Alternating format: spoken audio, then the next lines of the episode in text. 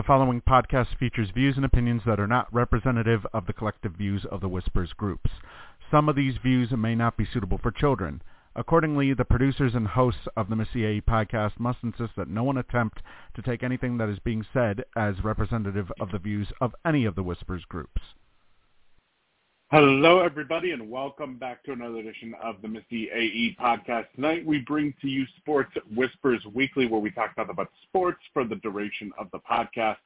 Just a quick reminder, if you want to subscribe to the Missy AE podcast, you can find us on blogtalkradio.com slash Missy AE, or you can find us on any of our podcast major networks, such as iTunes, Apple Podcasts, Amazon Music, Spotify, iHeartRadio, and so on and so forth. Uh, we got a lot to get to tonight. We have the NBA draft to cover. We have some NBA trades to talk about as well. Uh, we got, as a matter of fact, there are quite a there is a big blockbuster trade that is going on in the NHL right now that is still uh, to be determined. So we will cover that. We will have that to talk about as well. Uh, for those of you that want to call in and talk some sports, you can call in at 657-383-1308. Uh, we currently have Lou and Diane on the line. Lou and Diane, how are you doing tonight? Good. How are you? Uh, I'm doing. Good I'm doing good. Uh, j- just a just a quick question. Uh, am I am I sounding the same? Because I ended up getting a new phone earlier today, so uh, I'm not sure exactly uh, yeah, how I may you, be coming you through. You sound fine. Okay, that's good. Okay, so that that means that uh, that everything uh, everything picked up correctly on my new phone. All right, yeah. so uh, Diane, there's something that you're going to be very happy about because it sounds like the New Jersey Devils uh, they are nearing an extension with Timo Meier, who they acquired from San Jose during the trade deadline this past season. Uh, they ended up giving up a substantial amount to get him to begin with, but now uh, talks are that they will be signing Timo Meier to a eight-year extension worth about eight and a half million per season. So the Devils will be hanging on to Timo Meier, probably one of the top wingers in the league. So you got to be very happy about that. Yeah, I am. Do you think that they're hanging that they brought in Timo Meier to replace David Severson, who they did trade?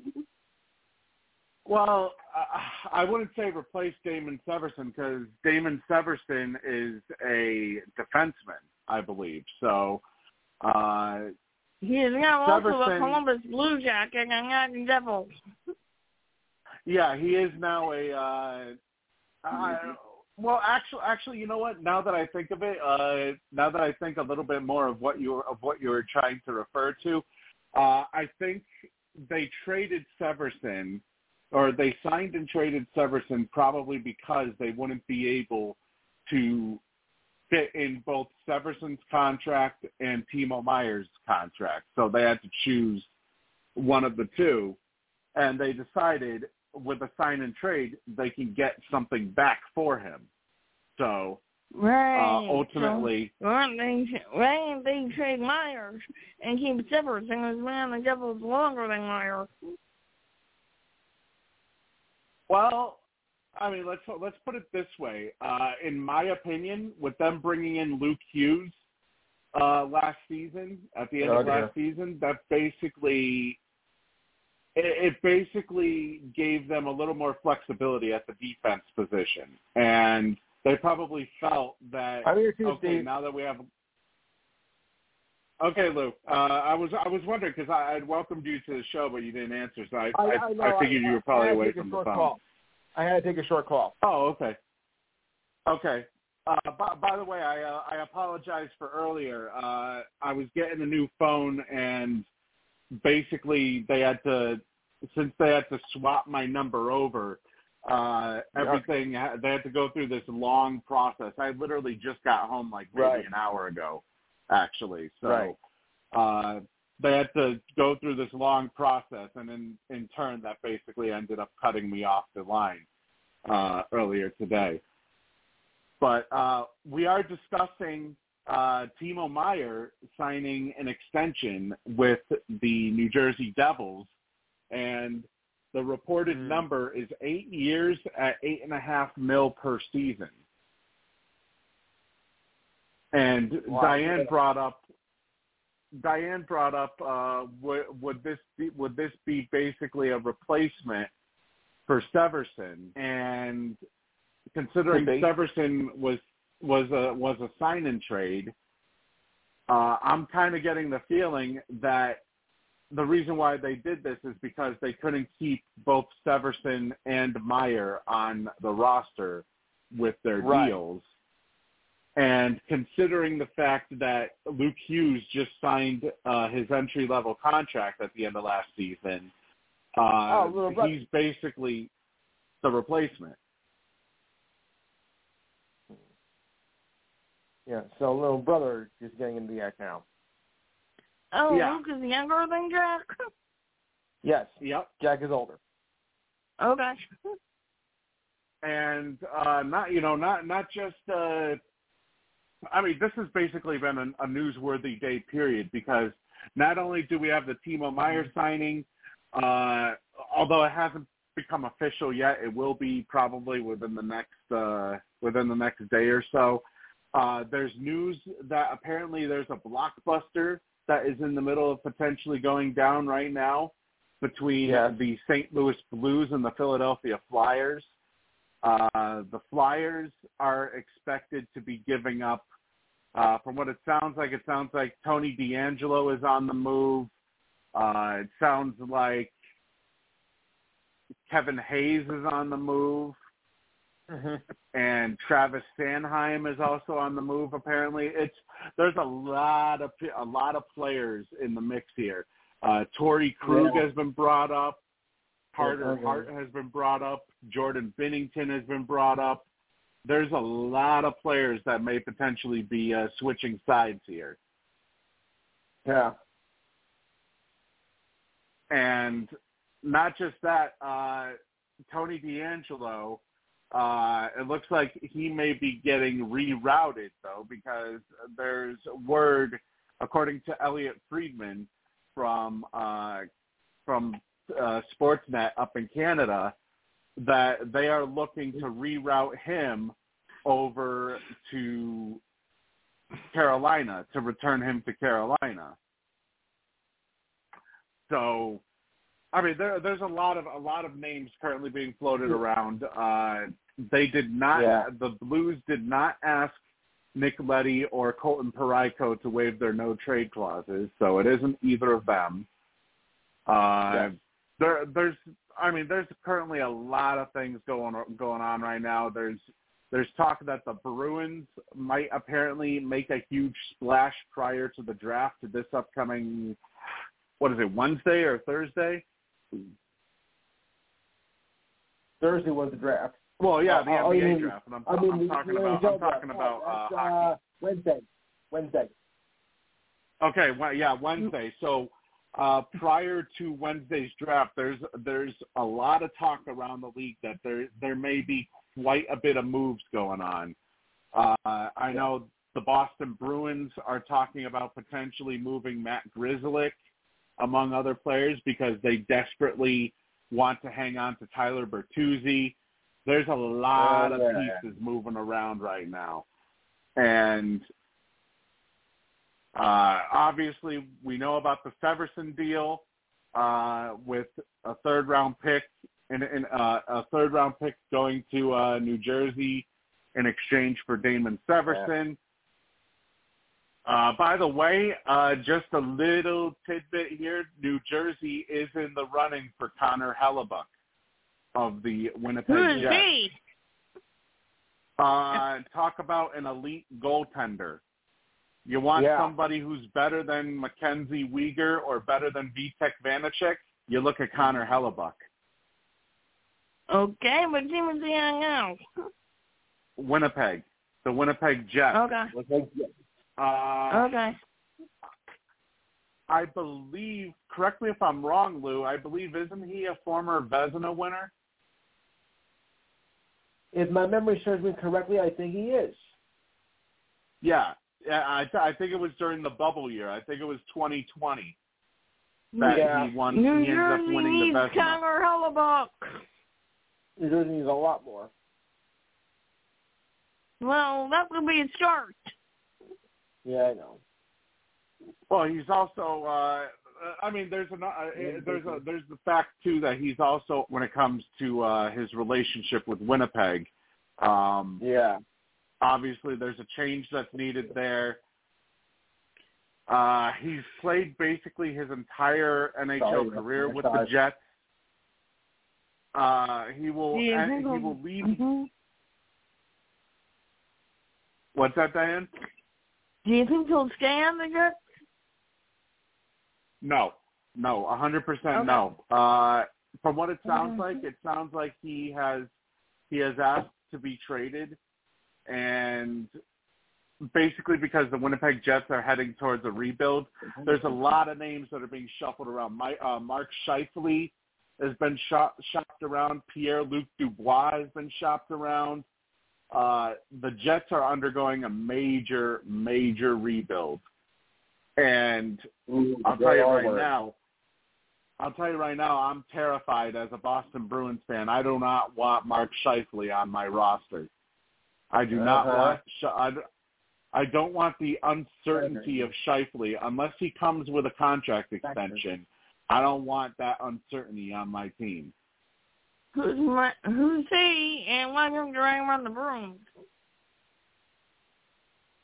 Uh, he is a center for Yes. the Winnipeg Jets, and he's one of the names that's been thrown out as being a as being trade bait, basically, around the league. Yeah. He's been in the league since 2012, I think, and Something like that. essentially, he, he's he's basically one of their top scorers out in Winnipeg.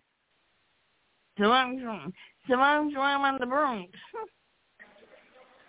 Well, the Bruins obviously with the with the news that uh, Patrice Bergeron and David Krejci are likely going to retire. Uh, that means that the Yeah. Bruins are going to be are going to be looking for center help. So uh, Mark Scheifele has been one of those names on that list, and I'll tell you one thing: I do not want a Scheifele trade unless unless there's some sort of uh, uh, you know, un- unless there's some sort of uh, extension coming with it, because I am terrified of potentially trading for him, and then he ends up walking in free agency. So, uh, I believe we have Kyle joining us. How's it going, Kyle?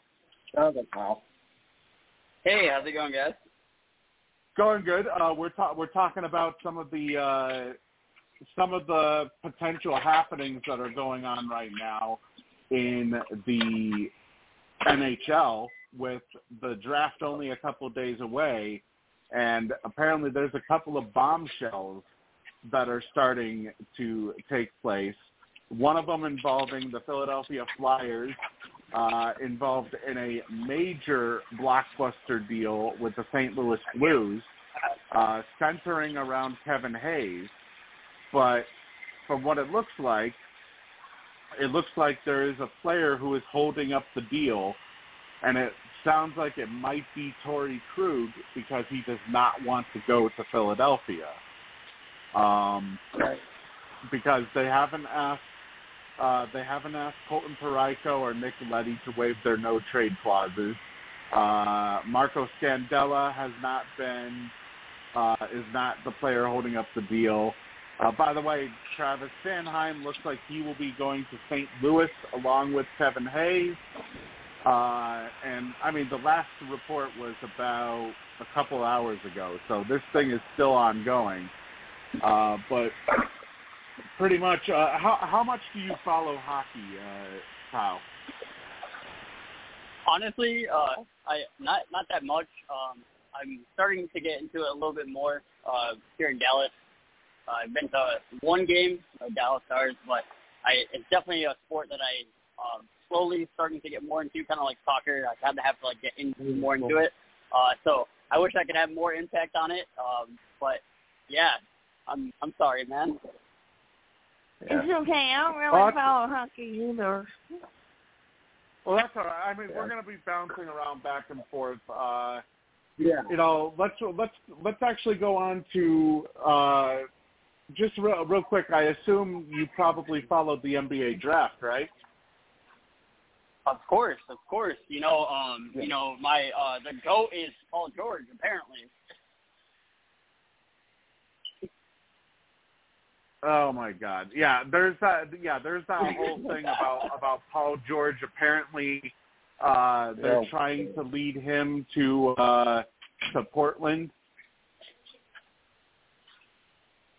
Yeah. Is he a good Uh, player? Yes. Oh. Yeah, kind of. I mean, Mhm. he's the problem. Dumb is, question because I'm, I am because I didn't follow the draft. No, but I did. Yeah, I well, know the, pro- the problem, the problem is Paul George has been injury prone, honestly, since he left Oklahoma City. So Yeah. you know, these four years he's been with LA, uh, paired up with Kawhi Leonard out in LA to play for the Clippers. Uh, you know, when he's active, he's very, he's very productive, but I mean, for the most part, he's basically been injury prone the last four years of his career, and now there's rumors going around that uh, he was being looked at as potentially going to Portland. Uh, there's also there were also rumors that uh, there were talks with the Knicks, but it looks like the Knicks have uh, have pumped the brakes on any discussions for a deal. So right now, it looks like Paul George, for the most part, is at the center of attention when it comes to the trade market. Uh, but I mean, there's a couple of other a couple of other trades we have to talk about as well. Um, but yeah, it looks like Paul George. Uh, there's a lot of uh, a lot of speculation surrounding where he may uh, where he may end up going to. Did LeBron's son get drafted? Uh huh? Oh, Did LeBron's LeBron's son? son get drafted? No, not yet. He uh, But he will be in next year's draft because he's going to, I think it's USC. USC. Yeah, Yeah. USC for this for this year. So, Okay. but ho- however, though the NBA draft did come and go, and I gotta say there were a couple of questionable picks. I felt. Uh, Mm. like for one, uh, obviously we all know Victor Wembanyama was going number one to the San Antonio Spurs, okay. which honestly, I mean, it's a good place for him because he gets to work with Tim Duncan. Tim Duncan Yeah. is part of the San Antonio Spurs staff, so Yes. he's going to be working one-on-one with Victor Wembanyama to basically try and mold Wembanyama into being the next Tim Duncan, essentially, to become the, the next I Spurs that far. legend. Hmm. You disagree, Lou? Yeah, I mean it's tough to compare to a guy who's been played, you know, uh, in the states. Yeah, he's a European player. We haven't seen him play in college. You know, so we don't know anything about his skill or style. I mean, you know, wait till we see what happens like when they start playing in the summer leagues and see what what happens from there. I mean, because right now all we're hearing is about the height of what he's done here. But you know, for those of us in the states, we never got a chance to see him play, so we don't know how his dude's going to be, and you know, make a transfer over from a European style basketball to North American style basketball. For all we know, he could be another Ben Simmons. the Fox. Right. I mean, you know, there is obviously a lot of hype surrounding him. You know, he's supposed to be considered a uh, generational type player. Uh, you know, I think a lot of that has to do with the fact that he has that he stands at seven foot five. Uh, he has an eight foot wingspan, and you know he's basically when he was playing alongside men uh, in the G when he played against the G League. Uh, also, I, be- I believe even in France he played against men. I think I don't think he played against people his age. Uh, he Right. was blowing by people like he was blowing by people like it was nothing.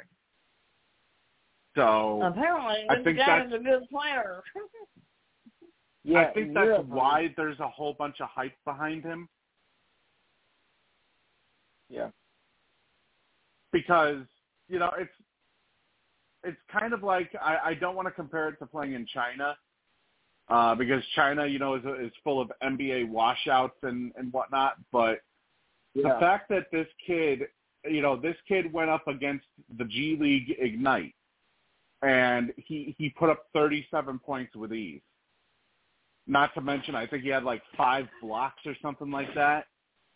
You know, th- this kid, if if he can if he can develop right in uh in San Antonio, I mean, not saying he's going to be a legitimate threat or like an immediate threat, but Yeah. I, you know, they're taught. I, I I listened to what Kendrick Perkins said the other day, and he was talking about how San Antonio, how Victor Wembanyama, with him immediately slotting into the starting lineup, he could uh, potentially help them move into a play-in berth. And honestly, I can kind of see that looking at the the uh, Western Conference, at the Western Conference in the NBA. You know, the Spurs, they finished. I mean, granted, they finished in dead last in the West, but honestly, if you take a look at everybody else, you could you could honestly argue that the Spurs are maybe a couple of pieces away from potentially going into the uh, the play-in tournament because you you would argue that the losses the, the losses of Dejounte Murray and Derrick White absolutely crippled that franchise this past year. Yeah. So if you add in, uh, uh, say Victor Wembanyama is going to be a game changer. If you add in somebody like a Wembanyama, yeah. and he helps open up opportunities for other young members of that roster. Maybe you could you could potentially see them in contention for the play-in tournament potentially. Um, Yeah. you know, ultimately, I think with Wembanyama is it, it, it's it's just the fact that uh, I mean I, I understand that you know obviously he's not a proven commodity. He hasn't played in in, in the NBA yet. He didn't play in college, um, Right. but I mean he has played in FIBA. He did set the FIBA record for blocks per game in a single tournament. Uh, over in the Pro A League, he was not only a Pro A champion this past year, he was the MVP, he was the best scorer, the best defender. He was all around the best player in the Pro A League over in France. Mhm. I mean, th- you know, this kid from from what it seems like, and not to mention, he also got silver medals uh, in Yeah. the under 16 and the under 19 leagues back in 2019 and 2021 representing France. Now, Yeah. obviously, we have to remember, you know, France, for the most part, isn't really all that equipped when it comes to basketball players. So Right. silver medal, honestly, is silver medal is honestly qu- quite the accomplishment, and you kind of have to figure that Wembanyama probably played a key role in each of those uh, in each of those uh, finishes. So, I mean, uh, just just put it this way: at the age of 14, he emerged as one of Europe's top prospects, and Yeah. by age 16, He was viewed by analysts, by many NBA analysts, as a potential first overall pick at the age of 16 in his draft class. And even last year, he was a consensus number one pick for this year, even before last year's draft happened. Now, the big question is, obviously he's seven foot five. He'll be he will enter the NBA as one of the league's tallest players. I think he has like a shoe size of like 20. The question is, could he have durability issues like we've seen with other big men of the past, like Yao Ming, like Greg Oden. Although Oden, I think, had a knee injury coming out of college anyways.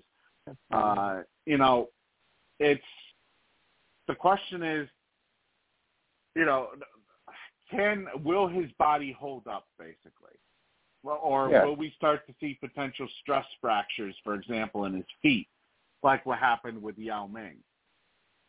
Uh, another big thing is We'll have to wait and see.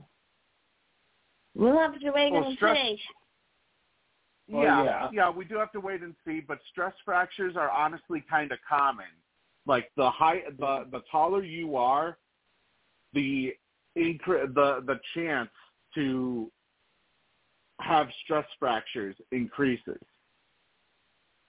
But as far as how he's described, he often plays on the perimeter and he has exceptional mobility and skills for his size with the ability to handle and shoot the ball like a guard. Imagine that. Being able to shoot the ball like a guard while being the tallest man out there on the court. He says he's a cap- he's a capable three-point shooter and obviously his jump shot is difficult to block because of his length. He's a productive scorer in the paint with soft touch and a variety of post moves, and he excels in the pick and roll. Defensively, he is an outstanding shot blocker due to his length and anticipation, and his fluidity allows him to guard smaller players. His thin frame and lack of strength has been labeled as weaknesses and encourage opponents to use a physical style of play against him. So for this reason, he can struggle to box out while rebounding and to, you know, th- this is kind of what, what I heard earlier on your show today, Lou. Uh, one of your callers had said that building strength doesn't mean a thing. I disagree with that. You know, I disagree too. uh, and I, where where he said that, oh, uh, if he was going to build strength, he would have built it up by now. And one of your other callers had said, well, what about Giannis Antetokounmpo? Giannis is 250 now, and he came into the league at at, at 190. So there is the possibility that you know this guy can bulk up after entering the league. Yes. So I I I I I, I will put him in the same category as Chet Holmgren, where they need to bulk up in order to. It's kind of like it's kind of like uh, you know somebody that gets drafted into the NHL, where you know one of their weaknesses is a lack of size, and by lack of size meaning they need to bulk up. And this is kind Right. of the similarity here. However, you know the thing the thing with with him is I just I don't see because of his because of his length. I don't think him bulking up will mean that any of his other parts of his game regress. I don't see that happening. I, I think if anything, him bulking up may actually help. You know, I don't I see because you you don't want to have a situation where like what happened this this year with Oklahoma City, where now they have to wait on Chet Holmgren to return because he got injured from brushing up against uh, against LeBron James in an exhibition game. Right. You know, it's I just I I don't I I think it would be to his benefit for him to bulk up. Uh and I'm sure, you know, Tim Duncan, you got to remember how big Tim Duncan was. Tim Duncan Yeah. knows what it takes to succeed in the league. And I'm sure w- with him tutoring uh, Wembanyama, and apparently they've immediately already gone right to work uh, as of today. You know, I'm I'm sure that that that Tim Duncan knows what he's doing with this kid. Yes. But let's get let's get Kyle's thoughts first on uh, the drafting of Wembanyama. Uh, Kyle, do you do you see any potential problems down the line with this kid? So, so I'm at work, so um, I'm gonna mute you until um, you say my name or kind of ask me a question. That way, you don't hear that background noise. But to get uh, to right. your point, I I think right. I think you said it perfect. Kind of the Chet Holmgren comparison. You know, you know Victor ha- probably has a lot more upside, you know, potential than Chet Holmgren. But like you said, hey, the bigger you are, guess what? More injury prone, the, the more likely you are to get hurt. So at this point, like, yeah, Victor Wembanyama is to great. He's a good, uh, you know, pro. But yes, of course, there's going to be injury concerns. You know, you, I think you said perfectly. I think Chet and him are very, very similar. You know, um, and I actually met Chet Holmgren in Dallas. Um, very nice guy, humble. Um, but even even seeing him up close, I said, man, like you're really. I didn't say that to him. I was thinking in my head, like, man, you are really, really thin, you know. And so if if we're trying to say, hey, like Victor's gonna be the next, you know, um, X Y Z, you know, definitely in the back of your mind, we definitely have to keep the injury effect into consideration. But I will say this: he ended up going to the perfect situation. You know, like you said, you know, you have a guy like Tim Duncan who says, "Hey, like I'm going to keep you under my wing. Like, I'm going to give you everything I know, and you're going to succeed." So honestly, there's probably no better coach than you know like Popovich. So he he ended up going to the greatest situation possible that he could end, end up going to. So do I see injury risk? Of course, but obviously you, you hope and you know pray, and you never want to see you know potentially the next big superstar of the NBA go down on the injury. Right. Let- Let's get let's get uh, Alex's thought, Alex's thoughts, who who is just joining us. Uh, Alex, welcome to the What's up, show. Uh, Hey, we've been discussing we've been discussing the NBA draft and in particular Victor Wembanyama and Yeah. uh, what we may expect uh, with him coming out of uh, you know coming out of France. There's a question of is this kid the real deal or you know he's never he's never played an actual NBA or he never played a game in North America. You know, he never played a game in college. So, is this kid the real deal, or is he being overhyped? What What are your thoughts on Victor Wembanyama going number one overall to the uh, San Antonio Spurs? Yeah, well, none of us have read or seen all, this much hype since uh, LeBron. By far, he's the biggest prospect since LeBron. So, and you know he's seven foot five, and he actually, if you look at footage, I mean it's scary how good he is. The, he he can shoot, he can handle, he can do it all. So yeah, I know it's such a corny term ever since uh Porzingis. Uh, you know, it's like the unicorn. Like he's like oh, like like a video, like a 2K perfect player. If you were to create someone at you know late night by yourself when you're creating a dynasty team, he's like the guy. But uh my biggest thing with him, he has he has a great chance. I like what he said earlier about um under the tutelage of like Big Papa and and obviously Duncan and David Robinson. It's like a Spurs legacy. You know, it's like ridiculous. They, they keep lucking out with these big men. The one thing that's gonna could get in his way is durability. Um, I don't know about you guys. I mean, he could use about 500 cheeseburgers. Like on draft night, he was literally like, I wish the guy well, but like, dude, people people are gonna love to like hammer him and like box him out and elbow him and push him. And, you know, he's like the young big, the next big thing. That- People are gonna bully him, and he is like a he's a beanpole. I mean, he's got a. Right. I thought, uh, you know, Chet Chet Holmgren was thin. This guy might be thinner. And now I know this guy is like much bigger upside, but like, dude, I I just don't want to see this guy get injured. I mean, big men, even Sam Bowie, Sam Bowie was before our time. That was a big pick that the Blazers picked him over Michael Jordan. Um, and then I remember being a Blazers fan. They took Greg Oden, Oden could not stand the court, and he was built. So anytime you, anytime these guys over seven feet tall, if they have any injury concerns, I mean, they can get injured practicing just jogging. So I hope this guy really bulks up. But if he stays healthy, yeah, he could really be a, a generational player. But the health is the biggest Yeah. key. Right, and plus, and plus uh, I believe didn't Oden come into the league too with uh with a with knee issues? I think as well. He did, yeah. He did. It was Yeah. strange. He actually had one foot that was uh literally, I swear to God, it was the craziest thing. One one of his feet was I don't know, one of his feet was like a quarter of an inch longer or like basically when he was walking down the street, one of his legs was a- a little bit longer than the other. So he had reoccurring like knee and ankle problems since he was like 13. But remember, I mean, Oden was like seven one and like cat quick, and he was built like, you know, he was like 280 pounds. He was like, he looked like he was 30 years old when he was 18. Yeah. So he was kind of like a total unicorn too, but more built. But yeah, he, so he already had the red flags waving, and the Blazers took him again. You, the Blazers are always in on these crazy picks that blow up in their face.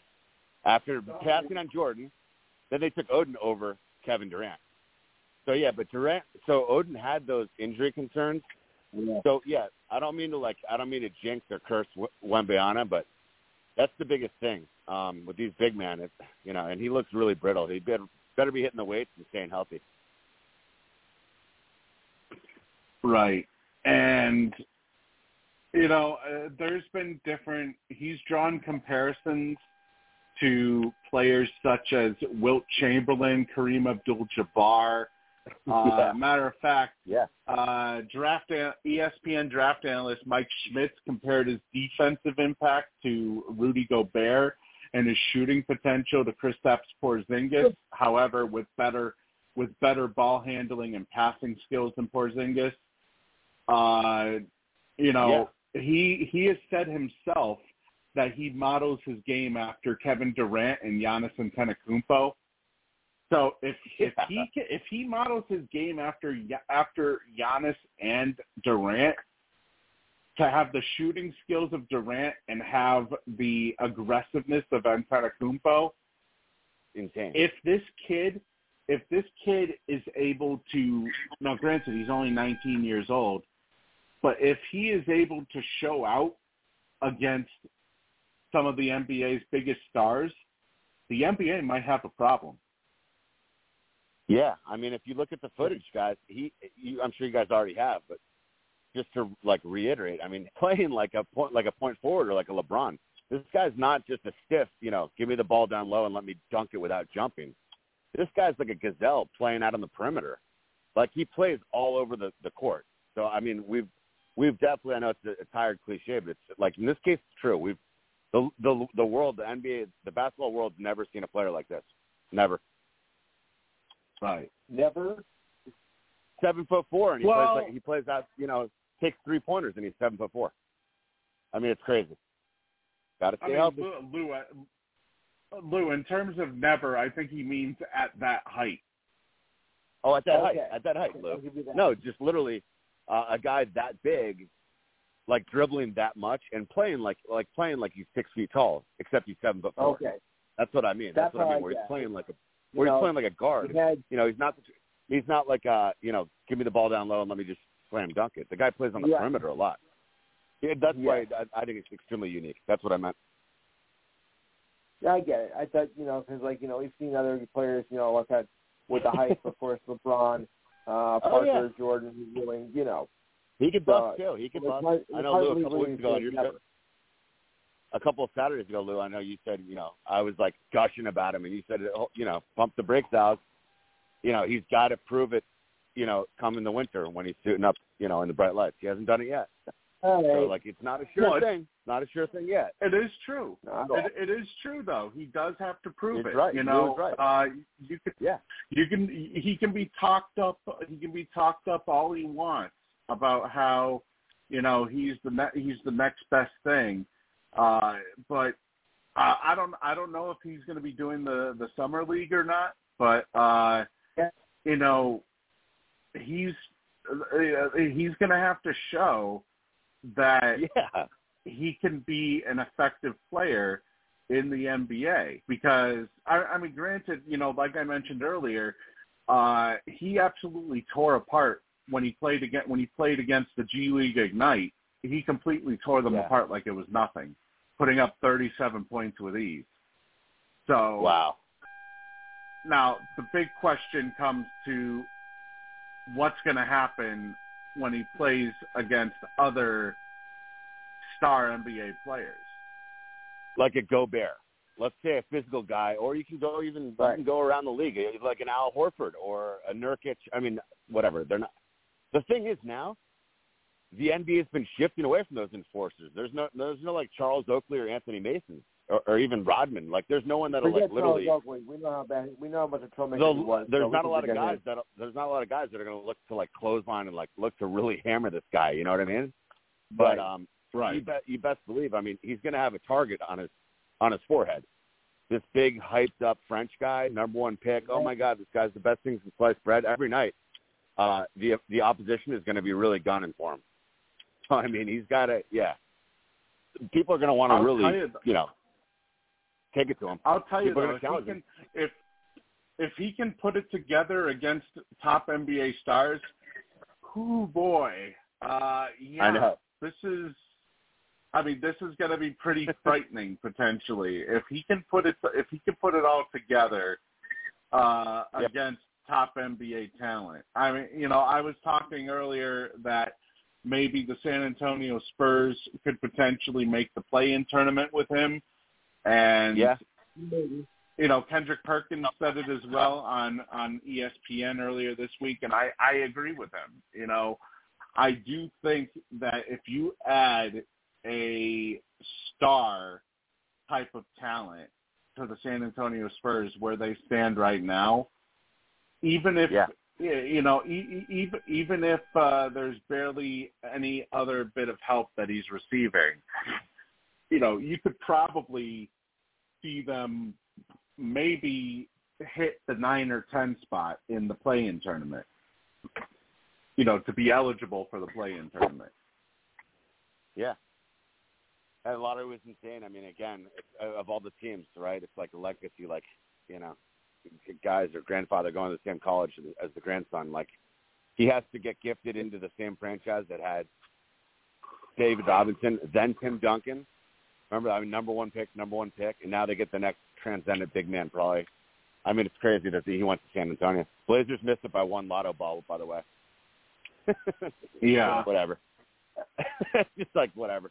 I small market, By, by the but way, as a Blazer fan, it's since like you brought another up- kick in the balls. We, we always get kicked in the balls through the years. Start luck. you know, since you brought up the Blazers, what are your thoughts on the Blazers taking Scoot Henderson, uh, having Uh, Scoot the- Henderson fall right into their laps? yeah, I was surprised. I mean, Brandon Miller, I thought he would go second to the Hornets, but the Hornets, as we all know, they already have Lamelo Ball, who's a you know obviously ball dominant. He's the ball in his, his hands, and not a great shooter. So Scoot's like a I know we've talked about him before, but he's like a more built Ja Morant. Can't really shoot Yeah. though, kind of like Ja. So incredible player. Right. They couldn't pass him up, but wow, you turn around, you look in the locker room. Oh, we still have uh, our best player ever is uh, point guard, same position as, as our as our new player. So yeah, it was a little bit. It's I'm like reading that constantly right now. They don't know. Damian Lillard is the nicest, most loyal guy. He wants to stay in Portland, but he's like, guys, we, can we please get some veterans? Let's trade this pick, and they're not trading the pick now. Yeah. So I think they're going to trade Damian Lillard um, because I thought Henderson was definitely the I thought Henderson was definitely the second best player in the draft, and a lot of people are saying that if it were other drafts, he would definitely be the clear cut number one. You know, if it weren't the Wembanyama draft. So I don't really, I haven't seen enough of him, but from every indication, he's he's going to be like a Ja Morant, but he's not going to be, you know, acting like he's in the wild, wild west. He's not going to be waving guns either. So pretty Yeah, excited to have him. We'll actually, and actually, from what I saw of him uh, on draft night, he's acting like he has a chip on his shoulder, like he's pissed off he didn't go number one. too? it's just like Steve. You know what I mean? It's like it's like if um, Uh, it would be like if you had a prime Tom Brady and then it's like an Andrew Luck draft. Like if the best player fell to you and you took another quarterback almost. I don't know. It's hard to describe, but it's like the one position they don't need they took. So I'm excited to get the guy, but it's clearly like an indication that my favorite Blazer is got to be on the way out. They're, they're not going to keep both of them. So yeah, Yeah. bittersweet, Yeah. but you know, excited. You you always want the best player, so we'll see. I don't know. Right. I don't know. Maybe they still maybe they still trade him. Maybe they still trade him. I don't know. They can still trade him. All right, it's, it's Yeah. possible. Lou, what are you, what are your thoughts, Lou, on the on- on Brandon Miller going number two to the Hornets and allowing Scoot Henderson to fall number three to Portland? No, I don't see anything was wrong with that. I mean, it seems like a le- le- legitimate offer. And of course, uh, Wembanyama and uh, they're gonna, anyways, they're gonna compete in the uh, summer league games uh, in July. So uh, That'd be I don't fun. see anything wrong with with this. At Yeah. all. So Hey, so guys, it have you is ever- confirmed. It ever- is confirmed. Yeah. Oh yeah, they're doing summer league. Yep. Oh yeah. Has the league has the league ever? It's interesting. I'm like thinking in my uh, biased head, like, please don't, you know, like a, a high school kid. I, I don't want to see my favorite player leave.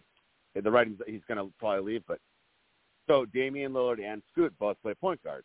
Now, has the league ever had a, a good lineup, like a playoff team with two smaller point guards playing, like No. um, like starting? Because I'm just saying, look look what Golden State just traded for Chris Paul. So now I'm thinking, wait a second, is this maybe a new thing? Hopefully, probably not, Uh, but maybe. maybe. Celtics, the Celt, the Celtics with Smart and White. I mean, Scoot and Damian would be lethal. I don't know about defense, but it would be really fun to watch. And 2K, I mean, it'd be awesome. But I don't Yeah. know. It's like Smart and White. I guess Smart's different though, just because he's such a amazing defender. He, you know, he plays like he's eight feet tall, so he's like he's like Right. different. But um, And there's uh, obvious. Obviously, we'll talk about Marcus Smart in a little bit because there's oh yeah, definitely. uh, big news uh, surrounding him.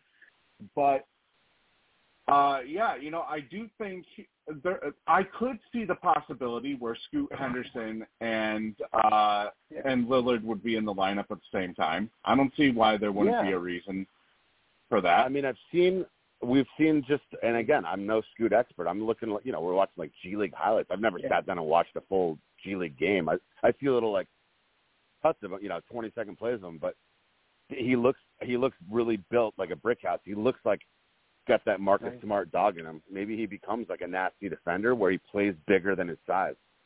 Who knows? I don't know. I'd love to at least see them at least try it for a couple months, and then probably you know games 33. If it doesn't work, I'd, I'd at least like to give Yeah. give it a test run for a couple months this year, and then you can trade Dame for you know, right.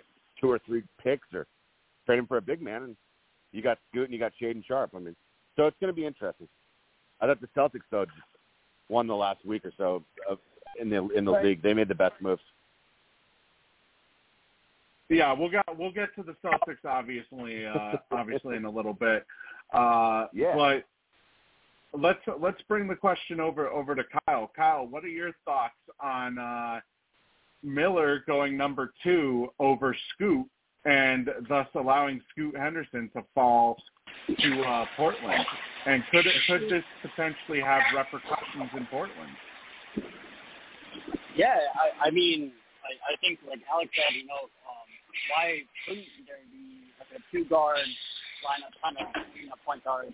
Um, but let's not forget, people. Brandon Miller still has some, you know, parade inside of his city allegation stuff going on. So let's not forget about you know, Yeah. Brandon Miller is not some perfect person, you know, you know what I mean? And you know, and obviously you guys know what I mean by parade inside my city. You know, Mr. Suspended for 25 games. I'm sorry, I'm not going to ever do it again in my life, but I'll probably pop off. You know, Yeah.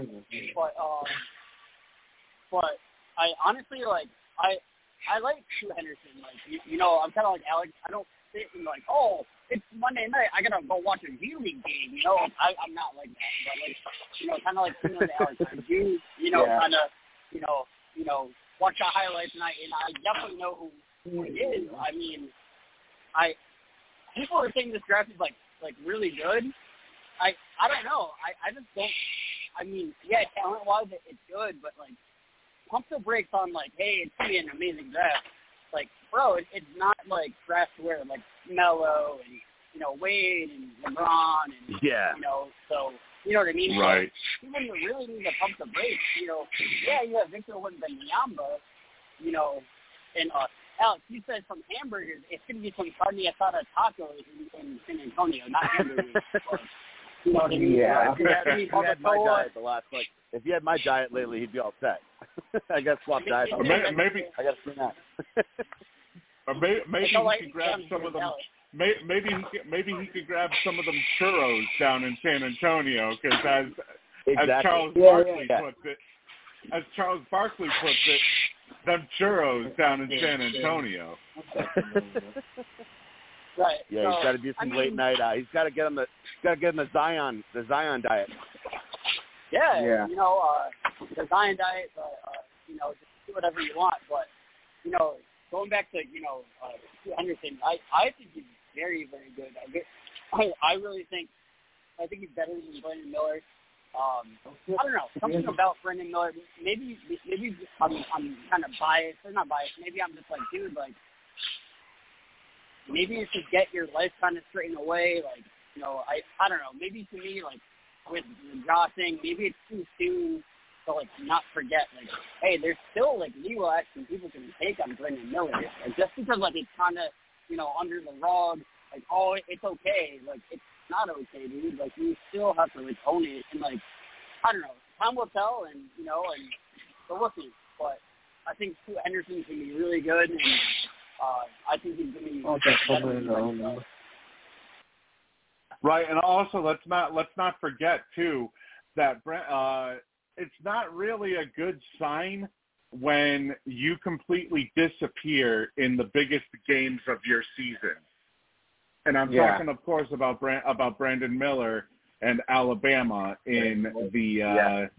in the uh, March Madness tournament, where he completely disappeared. Put up, I think he had like what, only eight points or something in Alabama's uh, elimination. Yeah, you're right. You know, I, I you know what? When- when and, you- and, and looking back, I'm hoping, I'm hoping Scoot is everything in a bag of chips because he has a chance to be a star. Yeah. But honestly, deep down, I was hoping because of fit.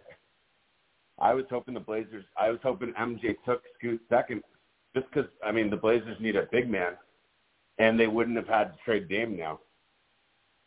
I mean, I don't know. I think Right. Miller could be really good. Kyle had some great points. You you had some great points, Steve. I mean, he's got some work to do. He has to make sure he's not uh, in any trouble either. But I mean, he's six foot Yeah. nine, and he shoots threes. I mean, you can't compare the two, but he's got a lot of uh, KD characteristics. Not as responsible, Yeah, I not mean- as talented. you know, Would have just, been a much better fit, though. I'm For- surprised. I'm surprised that his draft stock didn't fall after yeah, that that's, showing. that's a big thing. Because he provided the gun. I I, was- mean, that was such a ridiculous story. Like an hour after Yeah. he brought his teammate a gun, kids was who was visiting campus uh, ended up dead, and they're like, "No, he's not connected." Of course, he was connected. Very strange. This is it. You and it's not, honestly, it's not even. It, the thing with him is not Mhm. even. It's not even the off. It's not even the off the court issues with me with him. It's the fact that you, you know, you had you had eyes on you in front of a national audience, and you completely crumbled. Like you, flat Yeah. out didn't show Yeah, he up. did. This He kid did. will He be eaten alive in the NBA. If if he You're right. if he has showings like that, he's going to be eaten up by NBA fans. By uh, by well, if the Charlotte Hornets have any fans left, um, you know, he's going to be completely eaten up by them. And it was Yeah. just like um and we see it in different sports, not to beat a dead horse, but in football or baseball even. Uh, it's like need Sure. it's the fit over uh it's the best what, BPA, best player available. The the, the best Mhm. GMs, the best teams really religiously stick to that. But you see other general managers and other owners, like if you need a center or if you need a catcher, whatever sport it is, like if they really just take by position, it's usually not as good. And that's what the Hornets did. Because the second best player, from all indications, was Scoot, and he dropped to third. So I mean, yeah, MJ they needed a big man, didn't want to take another point guard because they have Lamelo. But I mean, Lamelo and Scoot would have been interesting, but I don't think it was a fit. But, so I don't know. I think Brandon Miller could be an All Star, but I think he's got less star potential than Victor yeah, and uh, Scoot. could be. Less of a sure thing. But he's six Yeah. nine. So it's the need. It's Yeah, the big I mean- need over the best person. I can kind of understand that from uh, you know from the point of view of Michael Jordan when you consider the fact that you're li- you're you're leaving and you know you obviously you want your uh, you want your last impressions on uh, on your fans to be positive. So obviously, you know, I understand him not drafting Scoot because it wouldn't make sense to have Scoot and Lamelo both on the same Yeah, team, yeah. where Lamelo would be blocking Scoot. You're right, and vice versa. Yeah, redundant. Very redundant. It, it's just, it, but the thing, and with Jordan, I mean, it's like, does he want to be conservative? So he doesn't. He doesn't have egg on his face again. I mean, we're looking at a GM who took like Bismack, Biyombo, uh, Michael Kidd Gilchrist. I forget which draft. That guy lasted like three years. He had Jordan's picked like three or four high lottery picks that literally were out of the league within three years. That could not even stay in the NBA, let alone start or let alone even be on a bench. I mean, Jordan has taken some of the biggest swings and misses in drafting history in any sport. Dude, I mean, Yeah. Jordan's the goat, but I mean, as a GM in any sport, he might be the worst. So I mean, I was thinking maybe he'd go out with a bang and just say, "Hey guys, figure it out." But this is the next. This is the this is the second best player. Let's get Scoot. But uh, you know, he kind of played it safe. I don't know. I don't know. Yeah, I Yeah. mean, I you know, I don't. I honestly, I don't blame him because at least No. You know, you obviously uh, assuming Lamelo can stay healthy, you do have uh if right. Miller can translate well and Bridges prove you know that his that his non showing was was just a was just a fluke, then you have your one two punch for the future basically out there in Charlotte. And That's it does bring combo. up the possibility too that uh obviously Gordon Hayward is probably on his way out with uh Yeah. with Brandon Miller coming in. Yep. They have Bridges, uh, Mikal Bridges from the Nets. Remember his brother, Miles Bridges. Are they brothers? Both. I think they're both from Villanova. Um he was really good on the Hornets. sure. He got an, he got he got arrested in that really bad uh, domestic assault case, but the charges got dropped. Remember, he was suspended all last year, or I guess he hasn't Right. been re-signed, kind of like a Ray Rice. I guess apparently he's coming Right. back to Charlotte too. He was like a he was like a twenty point scorer, almost an All Star the year before. So he's almost like a Brandon Miller already. So they have, I mean, I hope hopefully the guy didn't do it, but either way, he's apparently coming back to Charlotte. So I mean, they have a nice nucleus now with Brandon Miller, Lamelo. Uh, still have Terry Rozier, Scary Terry. We'll see. Charlotte's always kind of fun. They, they just play. They play no defense at all. Even the coaches, like guys, can anyone play defense? It's just like run and gun. They're like, a, I guess they're like a really good 2K team. yeah, it's Char- Charlotte, you know, there's a lot of problems that they have to solve. That's that's the If you look at their thing, stat line, obviously. if you look at like a typical like a Tuesday night against like the Knicks or the Bucks, if you look at like a Hornets uh, stat sheet, it's like Lamelo Ball seven for twenty from three, Terry Rozier five Right. for eighteen, and like no assists, like no rebounds, no blocks. They they they just run and gun like jack up threes. Courtney was like, what am I doing here? Yeah. Coach is Right. there, pulling out his hair. Like now, what's going on see here? guys? some of the Can we some run a play? the other so, some of the other uh, some of the other names on this draft. Uh, the Thompson brothers were drafted back to back. Amen and Ausar uh, were drafted by the Houston Rockets and Detroit Pistons. Uh, the Orlando Magic, though, drafting Anthony Black out of Arkansas. This pick I actually like for them, and I, I'm I'm kind of surprised. Anthony Black went Yeah. a little higher than I thought. I thought he was going to go number nine or number ten. Instead, he went number six to the Magic. And yeah. he's basically going to now open up that field for Paolo Banchero out there. You know, they've been all they've been trying to look for a guard that's going to stick, and I think Anthony yeah. Black is that guard. Especially only coming out as a freshman out of Arkansas, uh, you know, easily Arkansas's best player uh, in on the team this year. I'll tell I'll tell you one thing. It's it, it, it's definitely I feel, you know, the Magic are kind of like the Spurs, where everybody believes that the Magic are starting to build something, They really are. they're, and they're missing like a couple of pieces. I think Anthony Black is one of those pieces. Yeah, I mean, look at look at the high picked Franz Wagner, six ten small forward. He's awesome. He's only like two, these guys are all like 21 years old, and then obviously uh Banchero, total stud. He's what six ten, six eleven. Uh, Wendell Carter from Duke. He's been there for four years. He's like 22. He's like a 270 pound center. That's their front line. And like you said, now they have a six five, six six, uh, Anthony Black point guard. Like, yeah, definitely a total stud from Arkansas. I mean, damn, they're collecting some real thoroughbreds. I mean, the Magic could be really, really good. They got to just put it put it all together. Like we were saying, Right. they got to prove it. I mean, on paper, they're scary, but they're really young Yeah. too. They they they need a couple of veterans. I mean, because but I mean, just a world of potential. But potential is one of the most dangerous words in sports. Like it doesn't mean anything. They got to really. I mean, they they Right. beat some of the best teams last year, but then they go into these funks and score like seventy points a couple nights in a row. But Yeah. I mean, Yeah, they got a lot of talent. I always The look at, I always watch, I always follow how they're doing because I mean they have so many good, good young picks. I mean they're, they're they Yeah. have to start playing really well soon. yeah. The Ma- the Magic they also took Jett Howard out of Michigan with the 11th pick.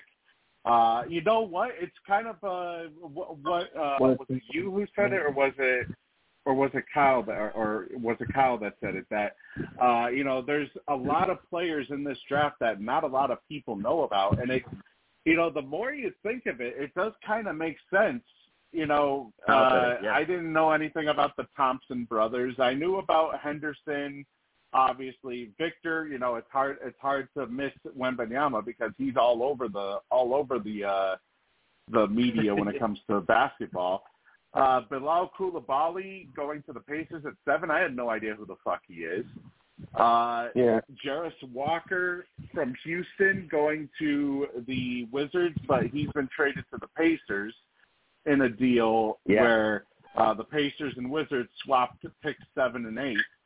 Uh, the Jazz, they got Taylor Hendricks out of UCF. The Mavericks, they got Cason Wallace out of Kentucky, although he's been traded to the Thunder. And the Thunder traded Dereck Lively out of Duke, uh, traded to the Mavericks. Uh, the Raptors, they drafted. Uh, by the way, this was the uh, this was the name of the night. Uh, Grady Dick from Kansas, uh, who looked like a uh, who who looked like a uh, who looked like a human disco Martian. ball with a with the red uh, Jefferson. the, yeah, the, the, the fucking the fucking red uh jacket that he had on or blazer. Yeah. better, like, there should be better nicknames right now that we can freestyle with the, the last name Dick. But yeah, I could just I was just thinking he looked like some futuristic like George Jetson. You know, George Jetson. This is it. Yeah, he had the Uh, red glittery jacket. I was like, damn, he's Yeah. not in Kansas anymore. I mean, that's not how they dress Right. out mid- Midwest. Alex, imagine imagine if it was a school teacher hello class, my name is Mr. Dick. Oh. Yeah. Professor Dick, hello, how are you, ladies? Sit down. Yeah. So, so like Uh, anything, the- I, so like the uh, anything I am, I had um, Grady. I had the name as Grady Richard on the show. I, so Richie I, I Rich. thought it, I thought it would be allowed to go with saying Dick on the air. Ugh. hey, just By the way, a guys roster, program a they've got them. programming note. A programming note Mhm. for any of our listeners. Uh, the United States and Jamaica, they have now started up on FS1 for the Gold Cup. Yep. Uh, just started now uh, for the CONCACAF uh, Gold Cup in Group A. Uh, United States and Jamaica, so that is just starting as of now. Uh, the Pelicans, they took Jordan Hawkins out of Connecticut with the 14th pick, and does this potentially mean Brandon Ingram's on the move? Maybe. Well, I mean, no. No, they have McCollum. Look at the lineup. McCollum and Hawkins is a two. So then they'll have they'll still have Ingram. I think plays up front with uh, Zion. That's a damn good lineup. And oh, then you got thought Big Ingram B in the middle. Two. I thought He's like a two was three. two. He's a he's he's a wing. He's a wing, but he's like six eight. Yeah. So McCollum, Hawkins, Ingram, Zion, and then uh, Valanciunas. Oh, that's a damn good line. Hawkins is good, man. He's a good shooter. Hmm. I, I don't know how good I don't know how, I don't know how good Grady was. I mean, did you guys really like him at Kansas or not? I, I I mean, I'll be perfectly honest. I didn't really pay much attention to uh college basketball this year. Yeah, I I, can't stand he's Ricky like Dick. Did, did you like him, Kyle? I mean, is he going to be like an awesome pro or like a I do. ten points a night like role player? All right, so do you, do you want my unbiased Duke opinion or do you want my biased Yeah. Duke opinion? Yeah, go for right, it. my I mean, what do you unbiased think? Duke opinion is I I think Gra- uh, uh, Grady Dick is very similar to Grayson Allen. Very not as Okay. yeah, they're very athletic. They're very because I think Grady Dick won a, a slam dunk contest in like high school. So he is very similar to Grayson Allen, which like you know what I mean. Say what you want about Grayson Allen, you know, dirty player, whatever, whatever. But Grayson Allen's still going to give you 15 a night. He's still going to hustle. He's still going to, you know, he's. I, so I, I think he's very, very similar to Grayson Allen. Um, you know, not going to be a flashy player, not going to be like a Brandon, Brandon Ingram, Jayson Tatum, you know, Zion when he's healthy.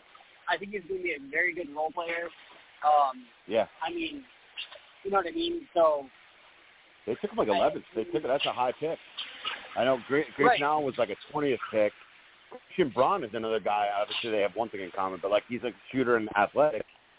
He was like early 20s Denver. He looked really good in the finals in spot minutes. I don't know. I saw Dick a little bit. He's he, he's like six eight, so he's more like or almost like Gordon Hayward. But I don't know. I mean, I watched him a little bit at Kansas. I'm not a huge college guy either, honestly. But he looked good, but he didn't look like a star. He looked like a he's gonna be, he could be a good starter. Great. Like he'll be like a good like a solid uh, a solid player, not an all star. Like a great no, here's that was one great that I Kyle. feel. Here's one that I feel might be the steal of the draft potentially. Nick Smith Jr. dropping all the way to the Charlotte Hornets at number 27. This also Ooh, means MJ. bye bye Terry Rozier. Terry Rozier, you have officially hit the trade block because Nick Smith Yeah. Jr. one Yeah. year ago, before his injury-filled season at Arkansas, this kid was projected a top three pick Wow. before his so, I mean, injury-filled season. yes, and I Lamelo MJ gifted Lamelo with um two really good guys on the wing, Brandon Miller and Nick Smith. Yeah, I heard big things about Nick Smith, so they might have gotten a steal there. Was he as good as Anthony Black in Arkansas? Uh, he did. The problem is with Arkansas, he never really got to show his full talent because Wow. Anthony Black controlled Anthony Black controlled that offense basically.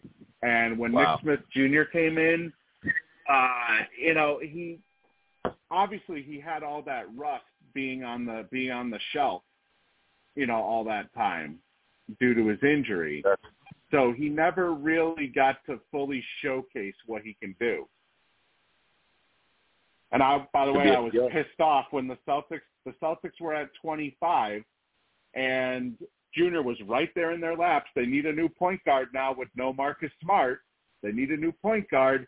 Nope. Let's Wow. trade back four fucking times until we get to pick number 30. Uh, until we get to pick 38.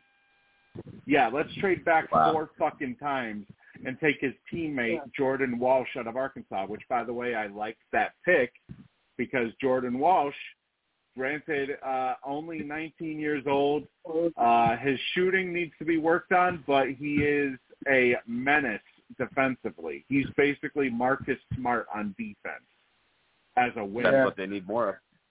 Yeah. Yeah, that's what the Celtics need more of. Um, maybe they. I mean, Brad Stevens, you got to be like in in Brad you trust. You know what I mean? I mean, he's built. He's made such great moves. You were Yeah. probably you were pissed draft night, like you said, but you know Brad Stevens knows what he's doing.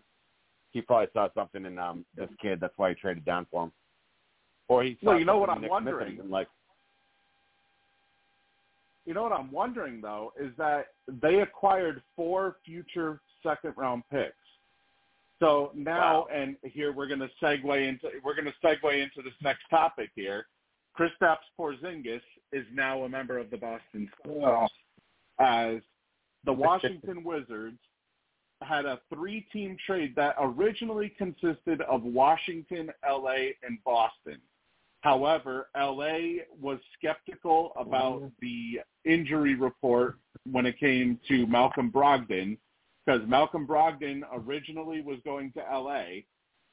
So, uh, and by the way, Brad Stevens has commented on on Brogdon saying that he that he is fine, and if he had if he does have to have surgery, he'll be ready in time for the for the start of the season. So, oh, okay. uh, in my opinion, I think LA kind of pulled out of this, uh, you know, kind of uh, kind of early, but that basically uh, th- there there was a rumor that the Celtics had another deal lined up uh, involving Marcus Smart, anyways. However, they pulled out of it. I I believe the deal was going to be with Memphis. Uh, so instead, Memphis was brought in here, and the full deal is this: Memphis sends Tyus Jones to Washington. Uh, they get back Marcus Smart from the Boston Celtics. Memphis also sends the 25th pick to Boston, which Boston then traded for 500 second round picks after that. Um, let's see. Mike Muscala and Danilo Gallinari Muscala. will head from Boston to Washington. And Washington received the 35th overall pick that originally belonged to the Celtics. And Boston also gets Golden State's 2024 first round pick that belongs to Memphis as part of the deal. Wow. And in my in my opinion, the you know the thing that blew my mind was I didn't think that Marcus Smart was worth originally two two first round picks. Right. I did not see that coming at all. That defense, man, not enough players play it. I mean, yeah, he, that showed how valuable he is league wide. I mean, because he can like, the Celtics almost got like they they. I don't want to say take it for granted, but you know what I mean. He's a rarity. He's a rare gem. Who else plays defense like him in the league? I don't think anyone. Mm-hmm. So like he could help Derrick transform. White. I mean, the Grizzlies are already like really tough defensively, but like Marcus Smart could be like their leader right away. Maybe help keep John Derrick line. White. Yeah, Derrick White too. Yeah, but I mean, Marcus Smart's like a he, a, a lot more than just stats. I think he's a great addition to any Right. game for like top room in the fourth quarter. The guy's a leader and Yeah. he's fearless. I mean, he's great for that young uh, Grizzlies team. So they gave up a lot for him. You know, I I do kind of I do kind of think that this is why Boston traded him because as soon as they acquired Derrick White last year, uh, not this past season but the season before, the year that they made it Yeah. to the finals, I think I think when they acquired White, uh, Marcus Smart basically his days in Boston were considered limit uh, considered numbered. And then getting Because- Brogdon too, that totally was a nail in the coffin. Brogdon too. I mean, they're all set now on in the backcourt. They just didn't really need Smart anymore. Well, and now you have, well, now you have KP, necessarily. an awesome addition. Not necessarily. Brogdon, they may be forced to move Brogdon now because they even Oh, bothered wow. to put him. They may have pissed Yeah. off Brogdon by by involving him in the trade originally. Interesting. So they may Very. ultimately still have to move him. Uh, Porzingis, he opted into the final year of his deal, which is about I think 38 million or something. Uh, the rumor is that he is expected to sign an extension with Boston at some point. Um, considering he is in the final year of his deal. Uh, honestly, you know, it's hard to say because here's the thing with Marcus Smart, and it's it's you know I'm going to sound like a bitter Celtics fan right now. Uh, Smart's defensive play skills kind of diminished a little bit this year. you know, he didn't look like the same defensive player of the year that he won last year. Matter of fact, he wasn't even in the running for defensive player of the year this year. So huh. it's hard to tell whether the Celtics got better or if they got worse. Uh, you know, Danilo Gallinari didn't even play for them this year because of injury. And Mike Muscala, you know, when the playoffs came around, he wasn't even used for the playoffs. So not much of a loss there. No. Uh, Porzingis, though, here's what's going to be interesting about Porzingis is he obviously provides height. He's going to provide uh, some rest for uh, not just Time Lord, but also for Al Horford. Uh, this means Al Horford will be going will be starting off games on the bench as opposed to starting in the starting lineup, uh, which mm-hmm. should help with his uh, you know it should help out with his uh, with you know with his health to keep him uh, energized and fresh, so that maybe he won't have to sit out back to back games, you know, for uh, for for double headers, uh, so to speak, uh, for you know uh, on back to back nights where he would sit out the first night and then play the second night. Now with him going to the bench, maybe we won't have to see that happen. Uh, Porzingis, though, he did put up career numbers this year with Washington in 56 games played. So yep. his biggest thing is staying healthy. But I mean, he he could be awesome, yeah. man. He can do it all. I, I really like KP. Yeah.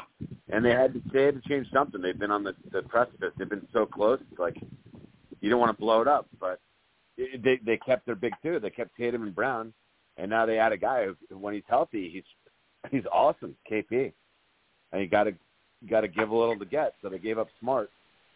Um, but I mean, I I like it. They added a lot of size. And Jamaica scores one nothing on a corner kick, and Matt Turner basically just stood there. Didn't even attempt to uh to make a save. He just stood there. Mannequin between the pipes. Kick. yeah. Weekend at Bernie's. One no, between uh, the pipes. One nil Jamaica, fourteen minutes in. He was just frozen uh, off the header. He didn't. He couldn't decide which yeah, way to go. Basically, yeah, he couldn't decide which way to go. Essentially, well, just go. Go. Just pick a side, okay? Just go somewhere, please. Do not stand still. You're a World Cup goalie. Yeah. Well, let's get Please let's move. get your thoughts on this uh, on this trade, Lou. Uh, Kristaps Porzingis going to Boston.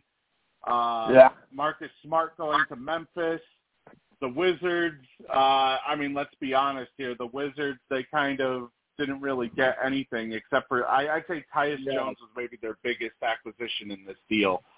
Uh, what are your thoughts, Lou, on on Boston given you know, on Boston uh, sending away a nine-year veteran in Smart, but also gaining Porzingis in the process? Yeah, sure. You had your best season last year, but you couldn't do it for us for the Knicks, you dirty, no good. You know, I feel. I mean, I know you're thrilled about him going over to first to uh, your to your side, but uh, you know, it just bugs the hell out of me that you know that he um couldn't do well for the Knicks. Maybe this is what Boston will need to rebound from their uh, losses against the Heat in the uh, conference finals because you know after Game Six, I thought they really had it in the bag, but then they just turned the choke signal in Game Seven like that. So maybe with the Celtics, they can get a little more offense, and then maybe uh, you know rebound from that horrible, disgusting, shit ass game seven they had, which they should have won at home, and yet they just like, yeah. forgot to show up. Like, put this way, what well, you know what was tells? You know what this tells me? This tells me that Boston is doubling down on their live by the three, die by the three mantra.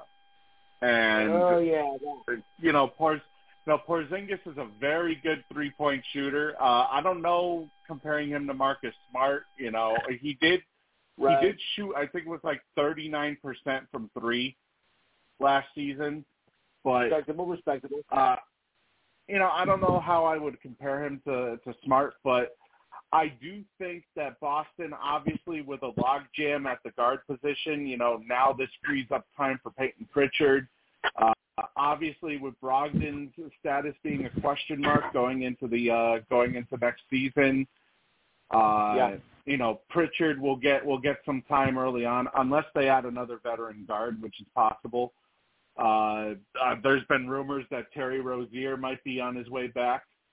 Uh, Gary Terry. which makes sense. You know, when you think about it, why did Brad acquire all of those second round picks?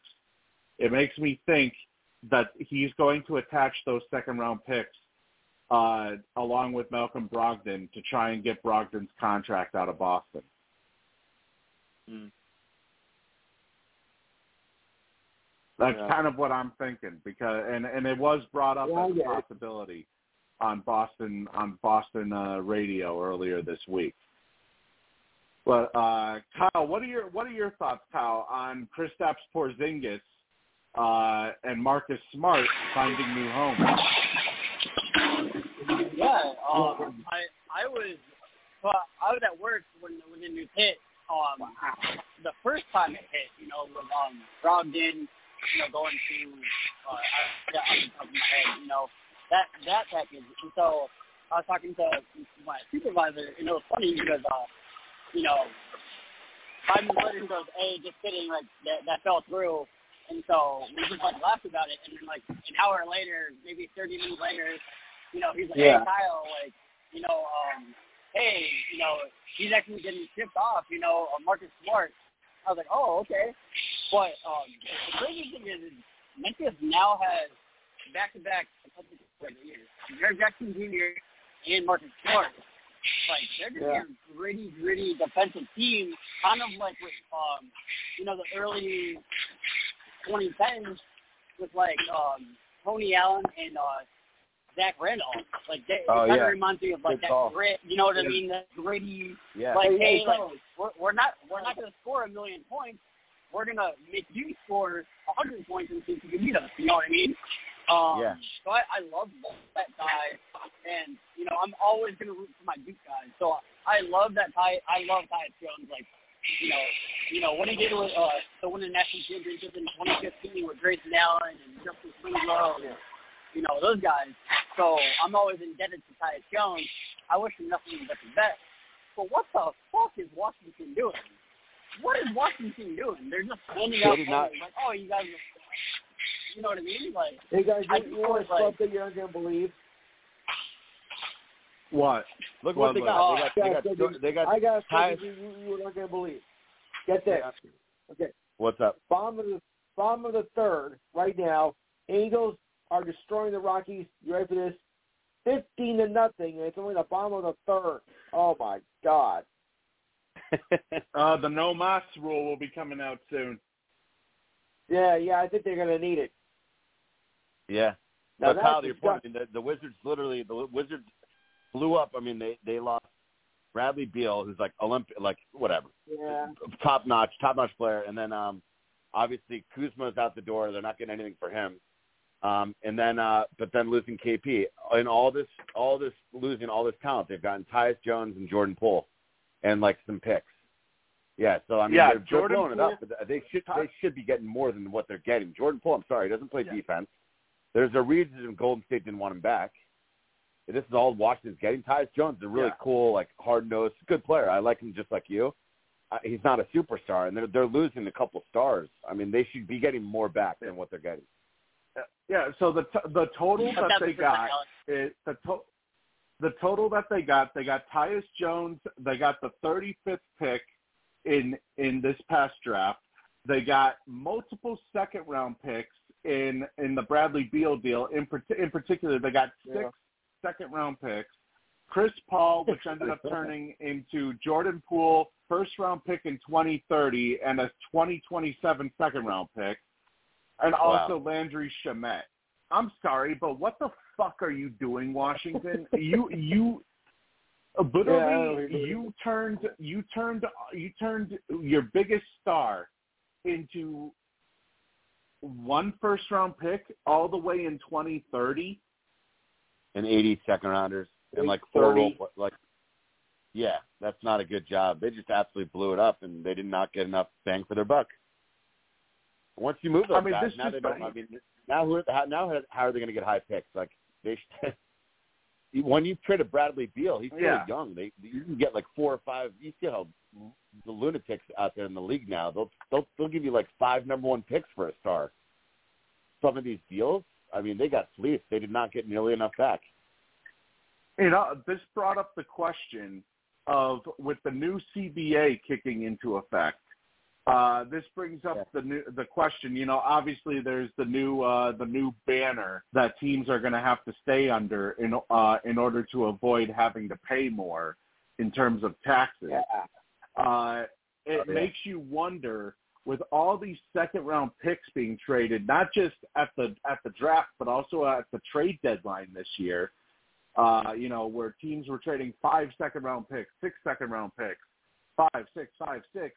You know, it, it makes you wonder if second, ra- if maybe first round picks are no longer the hot commodity that they once were. If now it's going to be Too second round picks that are going to Yeah. control the market. Almost that that it's too rich, like too expensive to draft first round now. The, the automatic contract. Yeah, because because uh, teams are going to want because the thing is with second round picks, like once you hit pick number forty, you get Yes. non guaranteed you get non guaranteed contracts. That's right. If the So- guy shows up and doesn't, if he's not good enough, he gets cut, and they don't they don't lose a dime. Yeah. So basically, that's what I, I think. That's a, that's the way that teams are are potentially looking at now, as trying to help get and no, not just that, but also they would have to like say for example, say Nick Smith Jr. dropped all the way into the second round and he fell to number forty, for example. Nick Smith Jr. at forty wouldn't be making the same amount of money that he's making at twenty seven. That's right. It's like the NFL. Yeah, it goes down and it goes down a lot each round. There's a big drop off price wise in the second round. Yeah. So I think that might be. I think the reason why teams are stocking up on second round picks now is because they can they can look at potential players that may potentially drop that they want to, that they want the chance to have Wow. because of that. Because now they have to take Yeah. the new CBA into account with every single move that they make, whether Right. it's drafting or whether it's uh, wh- whether it's drafting or whether it's free agent signings or contract extensions. They now have Yes. to take the new CBA into account. And by the way, with Porzingis coming into Boston, that there signals the that signals the end of Grant Williams in Boston. I can tell you right now, expect a Grant Williams sign and trade from Boston Yeah. to whichever team he goes to. Expect a sign and trade. He, he who poked the bear, part two. He poked the Jimmy Butler bear. It's Yeah, called Grant that feet on it. And I'll tell you right I'll tell you right now, he still does not deserve the eighteen million dollars This per is, season uh, that he's asking for. yeah, yeah. Come on. You know he did. He did play better though after he got completely shit on by Jimmy Butler and looked like a total idiot in front of the world when he poked that bear. He did kind of. Stick, he didn't. He didn't go. You know. He didn't lay down and die. So he played a little better. No, yeah, he but- was way out of, he was way out of his league. I mean, he was over his head. It's not even that though. It's not even that. It's the fact that you know this is a contract year. Uh, he had such a good season last season, both in the regular season and in the playoffs. And then instead of taking a step forward, it's like he took two steps back this season, and he expects to still get that big uh, that big payday. Yeah, yeah. He was a little bit too big for his britches. He's get. He's I'm sorry, but it's not I mean, They don't need him anymore. He's got to move on. They don't. They don't need him Yeah. around. Bad karma after what he did too, and and they really just don't even need him on the roster anyways. And uh, by the way, we were talking about. Uh, I, I remember Alex, you and I were talking about Pascal Siakam potentially and Portland. Uh, there is They were an talking- update according to Chris. Yeah. According to Chris Haynes, uh, teams believe that Pascal Siakam will not sign an extension if he's traded due to his preference to remain in Toronto. Yep, and I guess So- there was a lot of rumors. I'm reading it from Portland message board that they were um they were pretty much I think Portland it was a done deal. They were quietly you can't tamper, but they were trying to figure out like talk to his agent would if we trade the number three pick, Scoot, for for Pascal, that was on the table. Um, would Pascal sign a max long term deal in Portland? And like you just said, he wouldn't he wouldn't he doesn't want to sign anywhere. I guess he just doesn't want to leave Toronto. So it kind of makes it hard to trade Right. for him. Yeah, he was almost he was almost Yeah. traded for Scoot Scoot on uh, draft night, apparently.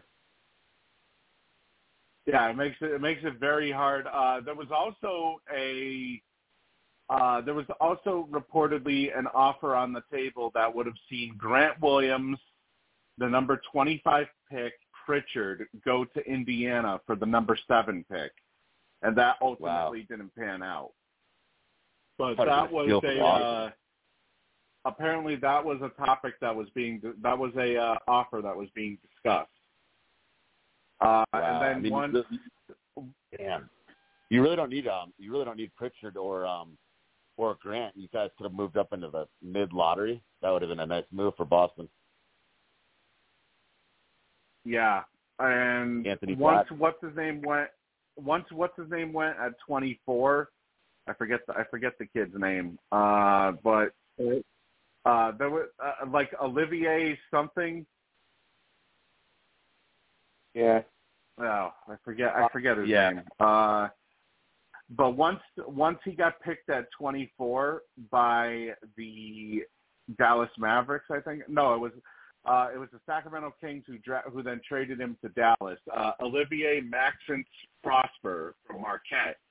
Uh, once he got once he got picked, the Celtics immediately then traded the pick uh, to the Pistons, where the Pistons then drafted Marcus Sasser. So uh, they were eyeing Maxence Prosper, but when he got picked by Dallas, uh, they then that's what caused them to trade the number 25. But there's a lot of stuff.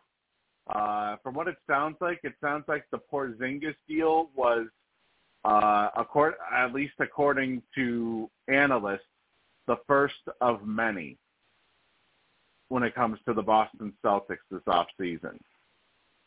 Yeah. So, Wow. needless to say, it sounds like Boston isn't done.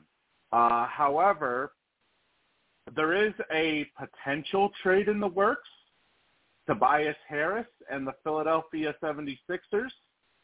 Uh, the Sixers are asking the Cavaliers for Jarrett Allen, Evan Mobley, and a draft pick in exchange for Tobias Harris. Hmm. Wow. In my opinion, I believe I believe the. I believe the Sixers uh, the Sixers GM is smoking crack if he thinks that he's going to So- get both Mobley and Allen. Maybe. what was the deal again? What was that? I just I just dropped my uh churro. I just dropped my Zion dinner. Mob what was it? Mobley, Mobley, Allen, and a draft pick for the, for Tobias Harris. What like a a, a bobblehead Yeah, doll one of those guys? A bobblehead version of one of those guys? They're not getting the real guy. Mobley is like one of the top big, young big men. Evan Mobley for Tobias Harris, like uh, three rebounds a, a week, one of the softest uh, guys in the league. There's no, there's no way Yeah, the I'm Cavaliers surpri- are doing that.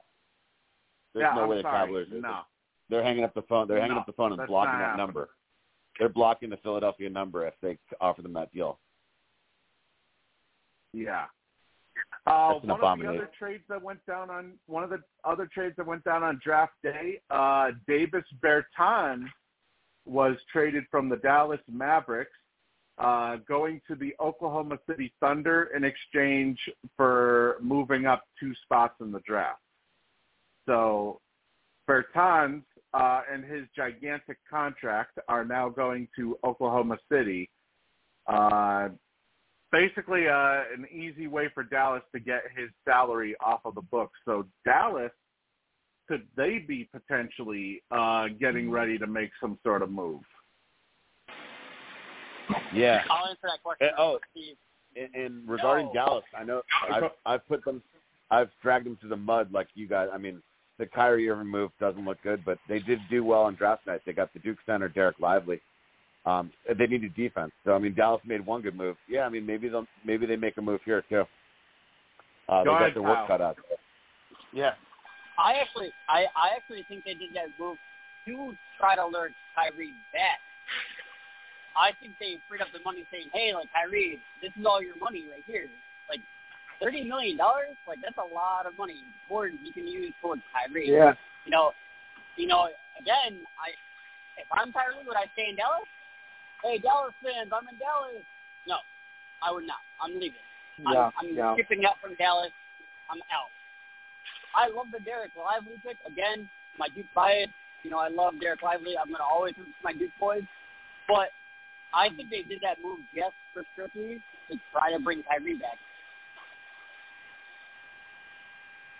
wow, interesting. Yeah, I I mean it is it is a possibility that could be that could be Kyrie motivated. Uh, however, though, you know, I mean, it sounded like they had the money to get Kyrie even without that deal.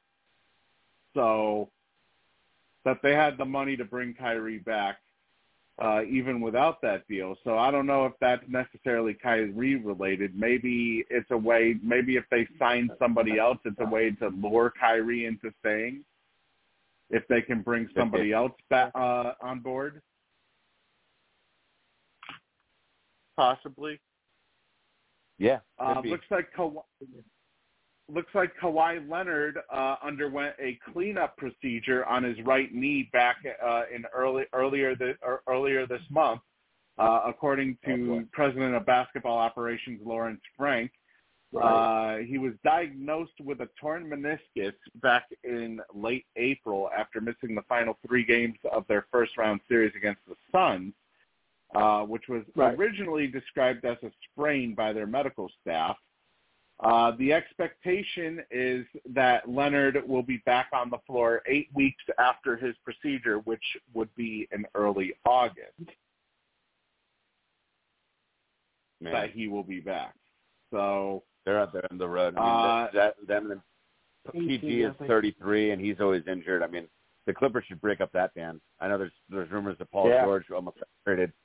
The Blazers were. I mean, several teams have been. The Knicks. The Knicks were uh, talking, flirting with Paul George too. Maybe.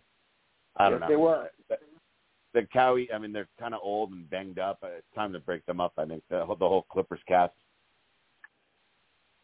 Yeah, you know, it kind of makes me think that, you know, honestly, I, I forget which analyst said it, but I think Kyrie may have to, or not Kyrie, uh, Kawhi. I mean, he is, he's just, he's injury prone at this point. Yeah. And that's Yeah. going to happen. All right, look, look at it this way: he's already got the NBA titles with the with the Spurs and with the Raptors. I mean, obviously, you know he can try to go for more, but the last the last four years with uh with LA, you know, he he's barely seen the court. So Yeah. And the it's whole all- load management. You know, it, it- yeah, the whole load Kinda- kinda management weak. thing and and whatnot. It, it just it, like, kind of makes makes you him look like wonder. he- people kind of think, oh, is he like take? Is he kind of coasting? Does he really care enough? Maybe he really is seriously hurt. But then, I mean, the guy's up in a suite, or the guy doesn't even travel with them. Sometimes he's at home watching them while he's making a hundred million a year. It gets a little bit like I, I don't know how to read. I, don't know how to read Leonard really. He was such an awesome, ballsy, tough, defensive guy. But then, like through the years, his reputation's kind of soured. I think. I mean, he just can't stay on the court. Maybe it's time to just hang him up. Yeah, it kind of makes you wonder if that would be the best the best scenario for him because I mean it's just injury after injury after injury. You know, his body's going to continue to break down the older he gets. Speaking of speaking of the Knicks, we, we were talking about the Knicks earlier. The Knicks have declined Derrick Rose's team option, so he will Yep. officially enter free agency. Uh, fifteen. He was scheduled to make fifteen and a half million dollars on a team option. Uh, he will not be making that. In- instead, he will be heading to free agency, and sounds like perhaps the door is closed with New York Uh, yeah.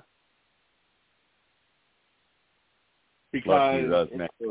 His knees are shot. uh, His knees are shot, man. He cannot. He can't play. He's like Kemba Walker, man. They they couldn't. He was beloved in uh, Madison Square Garden, a fan, a fan's favorite, crowd favorite. He really, I mean, he he can't really play minutes anymore. His knees are just done, it's a shame. unfortunately. Yeah, it really is. It's a shame when you when you when you consider the type of player he once was. you remember you saw him on the Yeah. bench, man. I mean, in the playoffs, he didn't get he didn't get a minute, and uh they really liked him. I mean, he was awesome even like two years ago, and then I guess just the injuries just finally caught up to him. It's like it's almost like Kemba Walker. It just when they when the knees go, they go they go quickly. There's no getting them back. Got empty for you. Yeah, it's huh? LSU takes game one in the College World Series over Florida, four three and eleven innings. Oh wow, Wow. they're the they're the underdog technically, aren't they? Especially after they won. I think it's you what know, nu- number five against number two. Yeah, especially after they beat Wake Forest in that dramatic game on Thursday night. I'm like, what did I just miss here?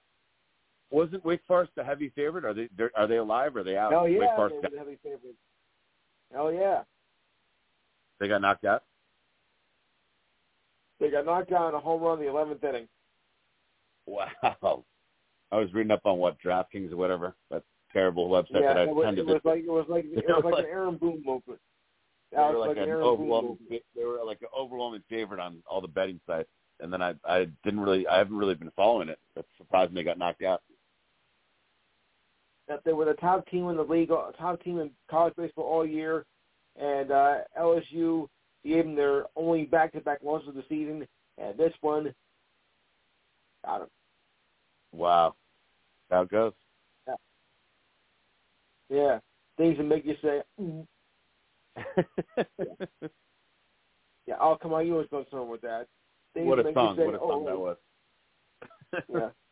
Things make you say, "Oh." By the way, this uh, oh. This next thing is going to be a little. This next thing is going to be a little uh, unorthodox to say the least, but apparently this is legitimate. Uh, there is expected to be an MMA fight between Elon Musk, the owner of Twitter, and Mark Zuckerberg, the owner of Kid You oh Not. no. I kid you Oh, not. yeah. Or or maybe it's not MMA. Maybe it's uh or is it MMA? They said Yeah, I think cage it's match. MMA. Oh yeah, wow. it is MMA. Exactly. So, 39-year-old Mark Zuckerberg, who stands at five foot seven and apparently is an accomplished Brazilian jiu-jitsu expert, Come on. Oh, will face no. off Okay. against against 51-year-old Elon Musk, who stands at six foot one, and he claims to be an expert in karate, taekwondo, and judo. He's Okay, an expert okay, in that could be inheriting hundreds of, he's an expert in inheriting the hundreds of millions of dollars, being born into money. That's one of his expertise. Yeah. I take Zuckerberg. I take Zuckerberg in three. I'm taking Zuckerberg. And Zuck Daddy. and Lucky. also Elon Elon has around a six inch height advantage and somewhere between a thirty to forty five pound Oh, weight a- advantage. That's a win right there. Whoa. Uh, Elon's gonna however, though he roid. is he is fifty one. He is fifty one though. And I mean, let's just put it this way. You know, most fighters. I mean, let's put it this way. Neither of these guys are fighters, but uh, you know, the older you get, the less you can take a punch. Put yeah, it that way. Yeah, Zuck's got But, that one in the back. Uh, acco- according to UFC boss Dana White, he said that this is absolutely dead serious. That this is happening. he, he's he's he's like his eyes are lighting up. He's imagine how much money Dana White's gonna make off this one. he's hoping it's serious. And that'll Zuckerberg actually that'll be the biggest that'll be the biggest pay-per-view event of all time in the history of the universe. and Zuckerberg actually did show off some of his MMA skills earlier this year, back in September, when Wow. he was helping he was helping one of his training partners, Khai Wu, who made his UFC debut earlier this year. and story, the story gets better and better. You know. and apparently Zuckerberg can actually throw. Wow. So not Oh, only can he throw, but uh, apparently he's a very accomplished in leg kicks too. So uh, Musk, I mean, Yeah. Zuckerberg moves like a lightweight. Uh, I wouldn't take this fight so. Uh, you know, I wouldn't take this fight so. You know, uh, so comedically. You know, thinking that this is going to be easy. I mean, he's uh, Zuckerberg is training with legitimate UFC fighters in preparation. Wow. This is showtime. This is going to be big. Well, guess what? So- the game just got even worse. Wow, 23 to nothing in the fourth. Twenty-three nothing in the fourth. Call the game already, my God! Right. What the hell are you doing? Oh my God. Uh, Uh, we do have we do have some NHL news. Uh, Henrik Lundqvist has been elected to the Hockey Hall of Fame. hallelujah. Nice. Henrik Lundqvist, uh, following his, or also known as King Hen- King Henrik, uh, during King his Henrik. time in the league, uh, he will head to the Hockey Hall of Fame, uh, including Tom Barrasso, Caroline Ouellette, Pierre Turgeon, Mike Vernon, uh, Pierre Lacroix will go in as a builder, and also Ken Hitchcock will go in as a builder as well. Yeah. So, uh, Lundqvist, of course, the headliner of this whole uh, of this whole class. 459 career wins, 310 losses, 96 overtime losses. Uh, probably the biggest travesty is he never won a Stanley Cup, despite Definitely. that Right. one year. That one year that the Rangers had the chance but he holds multiple NHL as well as New York Rangers records. Uh, he also holds an Olympic record, uh, the Winter Olympics record for consecutive minutes without allowing a goal. That's 172 minutes and 34 seconds from 2006 to 2010. Uh, I mean, See, I needless think to say, the stats 2014, right? Um, 2013, 2014, yeah, Were they, Uh, yeah, uh, 2014. Yeah, yeah. yeah, 20, uh, he played 25 games and ended up losing to the Kings.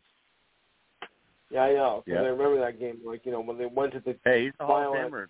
the Kings. Uh, He's he's a legend. Um, like a lot of people in different sports, though. I mean, probably probably stayed around a little bit too long, maybe a year extra. You know, and then he then he bounced around. Where did he go? Pittsburgh for a little bit, and then he retired like midway, but through that year. But what a great career.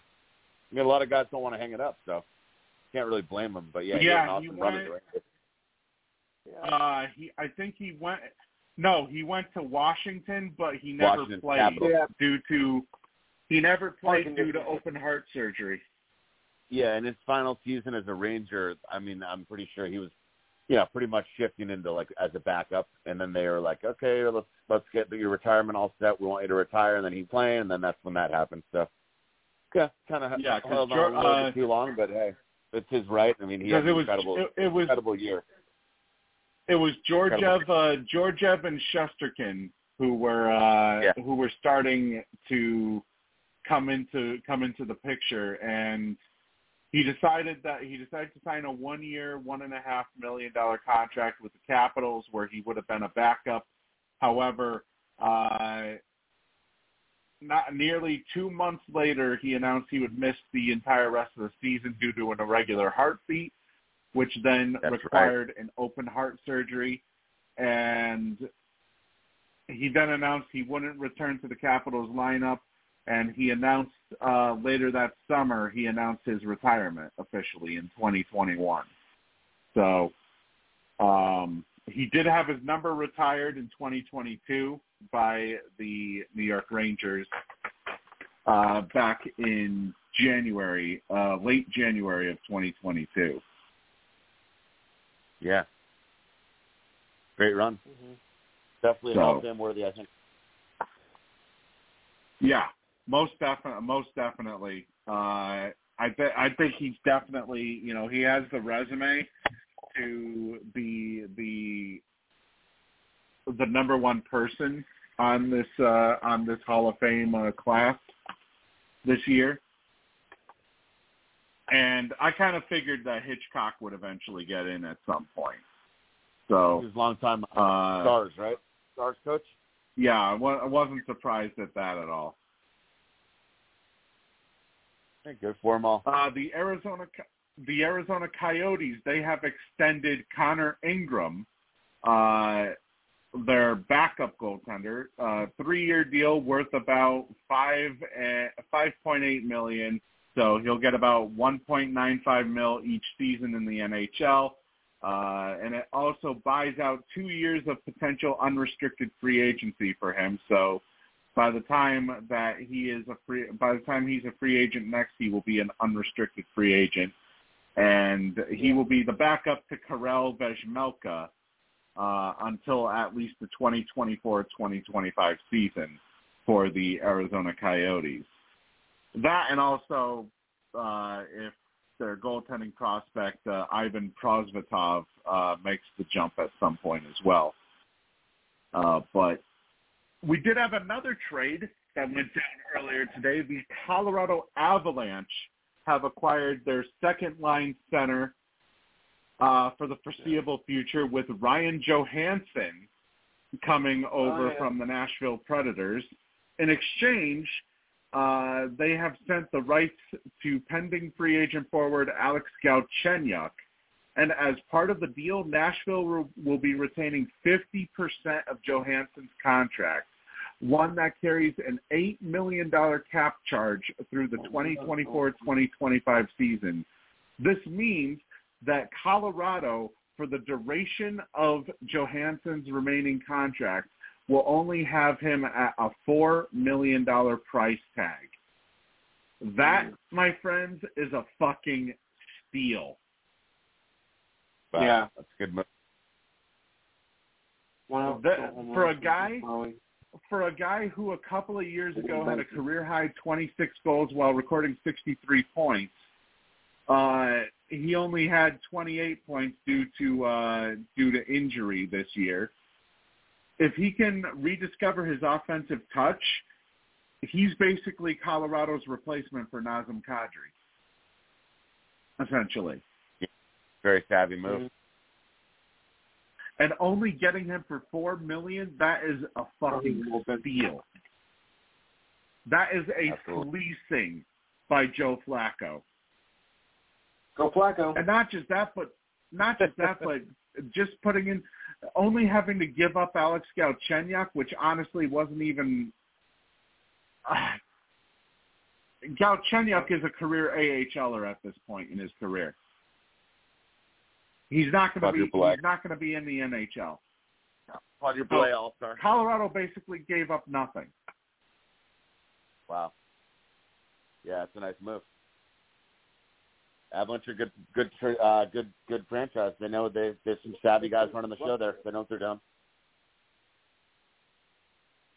Yeah, I mean, my God, it's it, it's just it's it's amazing how you know j- just exactly how they were able to piece that whole thing together. Um. Oh, some baseball news. I forgot. I forgot about this. Uh, Elly De La Cruz, the young rookie for the Cincinnati Reds, completed the first cycle for the Reds since 1989 as Cincinnati wins their 12th in a row. And might I add, this is in 15 games in the majors Yeah, for Elly like De La Cruz. six foot five. He already has like eight or nine stolen bases, and he's a shortstop. Yeah, this guy's like you want to talk not Wembanyama, but like this guy's out of this world um, potentially. Like, I'm sorry, Soto's regressed. Uh, Better than Soto. I'll, I'm gonna say like I don't want to say Trout level or Ohtani level, but yeah, this guy's like top five player in the world level potentially. Def, I mean, this guy's and he played and he played again he played again today 16 games so through 16 games he is batting 359 three homers 10 RBIs and he he's also hit for the cycle I mean what Yeah. a way to Yeah, introduce yourself to the league at the age of 21 and he's got a cannon arm and he steals bases. He's a six five shortstop. Yeah, the guy's total unicorn. holy I gotta, hell stop, I gotta stop using I gotta stop using that word, but yeah, he's a he's a transcendent talent, one of a kind. They have another guy, Noelvi Marte, that they got for in the Luis Castillo deal from Seattle. They have another shortstop who's apparently maybe as good as De La Cruz in the minors coming up, and he'll play third next year. Uh, and the Reds already promoted Matt McLain at second base. He was another former shortstop. Uh, Spencer Steer. Uh, what I'm trying to say is the Reds have like four or five of the best rookies in the whole league that are all coming up one after the other now. The big red machine is back. They're putting up like they're scoring like 10 or 12 runs a game. They're putting they're scoring 10 or 11 runs a game the last three or four weeks. It's pretty nasty. Yeah, it's it's it's you know it's amazing for a team that was that has been considered to be one of the worst teams in the league the last uh, however many seasons, and now all of a sudden, Adam Adam Dunn, Jay Bruce, when they, and then they had Griffey, who like totally old and out of shape. They were like you know, seventy win team, sixty win team for at least seven or eight years. And now they really, they really did quiet, really quietly off, you know, under the radar. They totally loaded up on a great minor league system, and now it's all coming to the surface. Now, Yeah, I mean, and now here probably the they are leading-. Yeah, now here they are leading here they are leading the Central Division in the National League. Yeah, they're awesome. Fun to see. Just At talk about 40 a small market team. They were cutting payroll for years and years, and uh, they still don't spend a lot of money. But I mean, they now now it's like full of rookies, and then and Joey Votto just came back. Votto had missed over a year of action. Their 39 year old captain, and he's hit three home runs in four days. So Votto's back out of nowhere. They thought he was going to retire. He's like, no, I want to I want to join this party. It's fun again.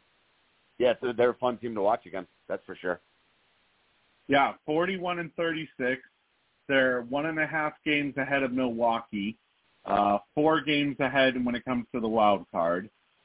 Uh, oh, wait a minute. No, actually, no. I don't know about that. I, I'm thinking four games back for Milwaukee for the wild card. Uh, Chicago is three games back. Uh, Pittsburgh is five and a half games back, and St. Louis is nine and a half games back in the Central. So Cincinnati right now they're in the driver's seat, basically. And, and Chicago kicked the shit out of um, the Cardinals today out in London. The Cardinals with their massive payroll and their Yeah. biggest cocky fan base. I mean, they they have no pitching. They're a train wreck right now. Adam Wainwright, I, I don't know if you guys watched that game. He was throwing like beach balls. The guy's throwing like mm-hmm. 60 mile an hour fastballs right down the middle. The Cubs were just unloading on him. And the Cardinals have no pitching. So yeah, that's the Reds. Reds win that division. and you know, you know the thing, the thing too with the thing too with the Cardinals. You know, they've been Brewer, Brewer, Brewers it- don't have enough talent. Brewers don't aren't, aren't for real. Sorry to cut you, but I mean, I don't I don't see the Brewers doing it, and the Cubs are kind of too far out. So I mean, it looks like the Reds. I think hmm, Well, could be. a lot of season left. A lot of season left. yeah. Now in the N, in the NL East, we have the Atlanta Braves leading the way at 49 and 27, followed by a very surprising Miami Marlins squad, six and a half Yep. or six games back. However, they are leading the wild card in the National League at 44 and 34. Rookie, The rookie Phillies- manager. Yeah, the the Phillies 10 games back, uh, four games back of the wild card. The New York Mets 14 games back, eight games behind in the wild card, and Washington Washington it seems like they sold their Yeah. soul to the devil to win that uh, to win that World Series that year because since then Washington has been nothing but shit basically. 28 and 47. Exactly. Mets, Mets in jeopardy of getting relegated. They're absolutely abo- uh, abominable. Mets, you know, they're paying two 40, 41 year old Yeah, pitchers like seven hundred million, and they, then they can't even. I mean, Lindor and Alonso are both hitting like two ten. They're ridiculous, unbelievable. Yeah. Yeah, and then look at the Marlins. No payroll at all, rookie manager, and they're in second place. Yeah, you know, it just it it goes to show that uh I mean, you know, you, you for you. basically you basically thought that maybe perhaps the Mets, despite losing Jacob DeGrom, that they would basically still have however however much you know how how that they that they still ba- they still basically had whatever they needed whatever they needed in order to succeed and maybe Yeah. not have as much of a drop off but at least the wild card. Look, I mean, look at the Braves. God, I mean, look if you look at what the Braves have done, they're like the architects on how to like sustain Yeah. excellence. I mean, seriously, if you look at they've quietly locked up. If you look at like their seven or eight, I was looking at something the other day, which is amazing, a testament to their front office. Olson, Austin Riley, Spencer Strider, Michael Harris, like basically every really, really, really good young player they have have all been Yeah. signed under contract for like they they're all locked in. So they've all recently been signed to like six year contracts. Basically, the Braves are going nowhere for the next decade. They're Yeah. going to be getting better and better. Like their whole core is locked up long term, and their best players are all young. I mean, the Braves are just awesome. yeah, Yeah. they've definitely uh you know they once they got that one world series win they are hungry basically plain and simple they're just Yeah. they're just I mean- hungry for more Look at Acuna has like 34, 33 stolen bases. Ozzie Albies, Michael Harris, Ozuna. Ma- uh, Ma- they lose Freddie Freeman. They lost Dansby Swanson, and they're still trucking. Like they didn't even skip a beat. Right. Uh, over in the West, Arizona leads the way at 46 and 32. Uh, San Francisco, San Francisco in a dogfight with the Dodgers. Uh, three, the Dodgers are at 43 and 33. Uh, Wow. San Francisco one and a half one and a half games back and a, a half game ahead in the wild card. Uh, the Dodgers they are in a wild card spot and are at 43 and 33, two games back of the Cardinals. The San Diego Padres, despite all those all the all that money that they have spent, eight games back at 37 and 39, and six games back in the wild card. They've signed like five And- two hundred million dollar shortstop. They have like five two hundred and fifty dollar million uh, shortstops. Bogaerts, Tatis. Yeah. Who else? I mean, I, I don't even know the list. It's like insane. They've they've You know- shelled out so much money, and they're just like married to mediocrity. They're a five hundred team. You know, it's funny. It's funny that I I talked so much about how the Red Sox were stupid for letting for for getting rid of Bogaerts. Now maybe that was the, maybe that was the right choice hitting two fifty. because Batting like batting, batting Yeah. fifth, hitting like two fifty. No speed. He, he looks pretty underwhelming. Looks like the Red Sox were right. Yeah, because you take a look at uh, you take you take a look at what he's done, and you know he's even kind of regressed a little bit on defense too. Yeah, maybe they knew something. I don't know. He really hasn't done much in San Diego. I mean, it's it's unbelievable that that lineup of Soto and and Machado and and they have good pitching too. And they just I don't know. There's something going on with them. Maybe just not good chemistry. But yeah, they're not even really a threat in the West with all that money spent. It's weird. It really is. It's like an Uh, all star, you know, And all star lineup not not producing. and then Colorado, who is currently being turned into mincemeat by the LA Angels, are Exactly. sitting at are sitting at 30 and 48, dead last in the National League West.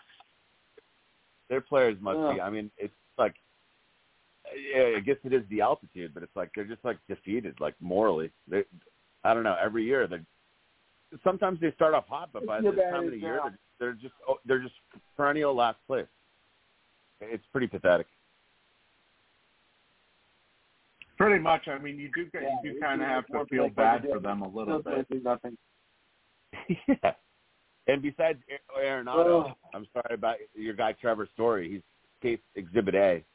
I mean, all their splits are just like they hit like 580 at home and like 130 on the road. All their hitters, just like su- such such obviously you know propelled by the altitude.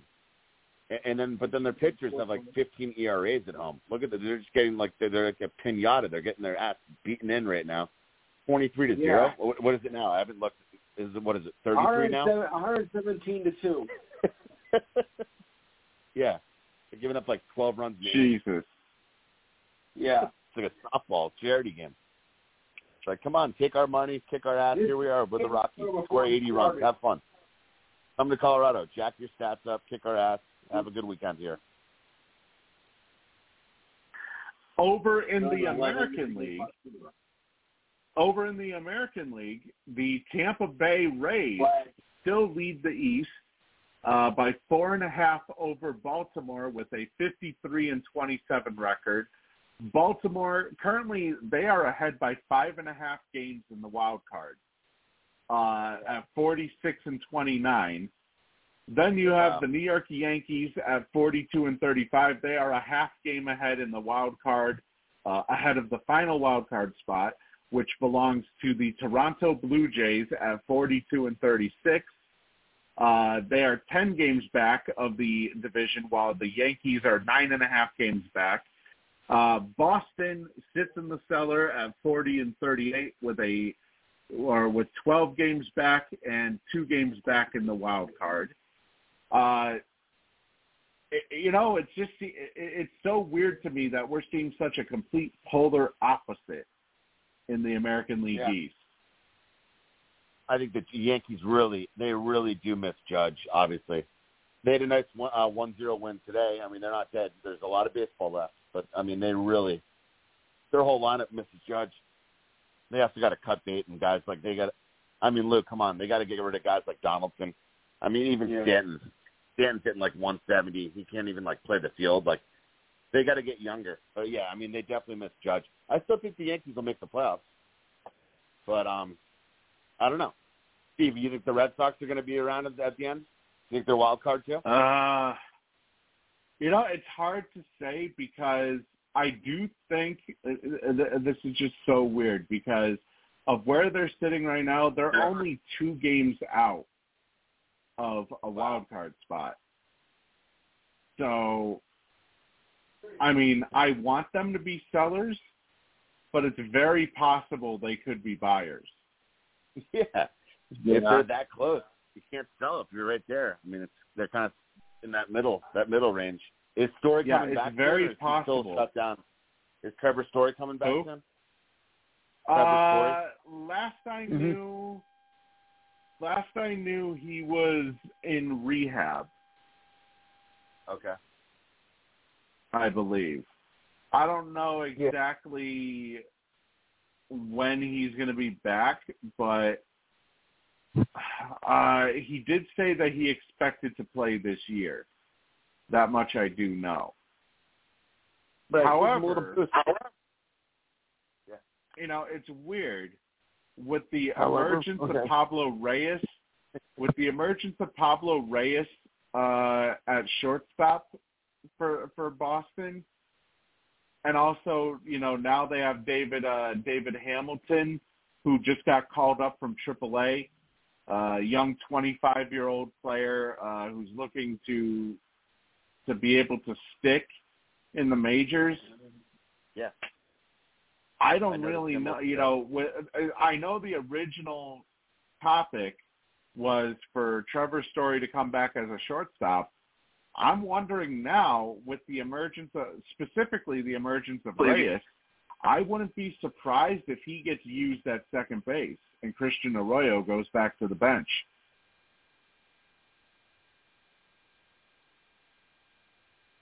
Yeah, it could very well happen. Could be interesting. I Hamilton and uh. Reyes have emerged. They have some good middle infield guys coming up now. Yeah. Uh, Reyes in particular, uh, Reyes was actually a, uh, they got him off of uh, waivers. Or no, uh, he was traded uh, from Oakland to the Red Sox in exchange for cash consideration.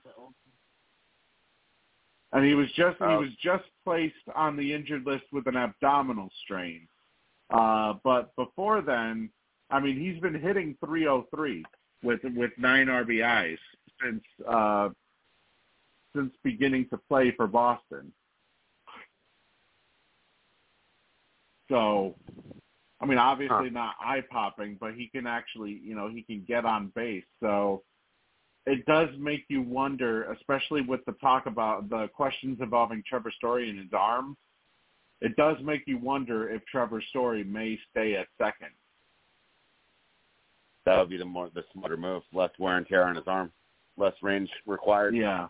You know, less less of an arm required. And as I mean, far as Aaron him back, Judge goes, Yeah.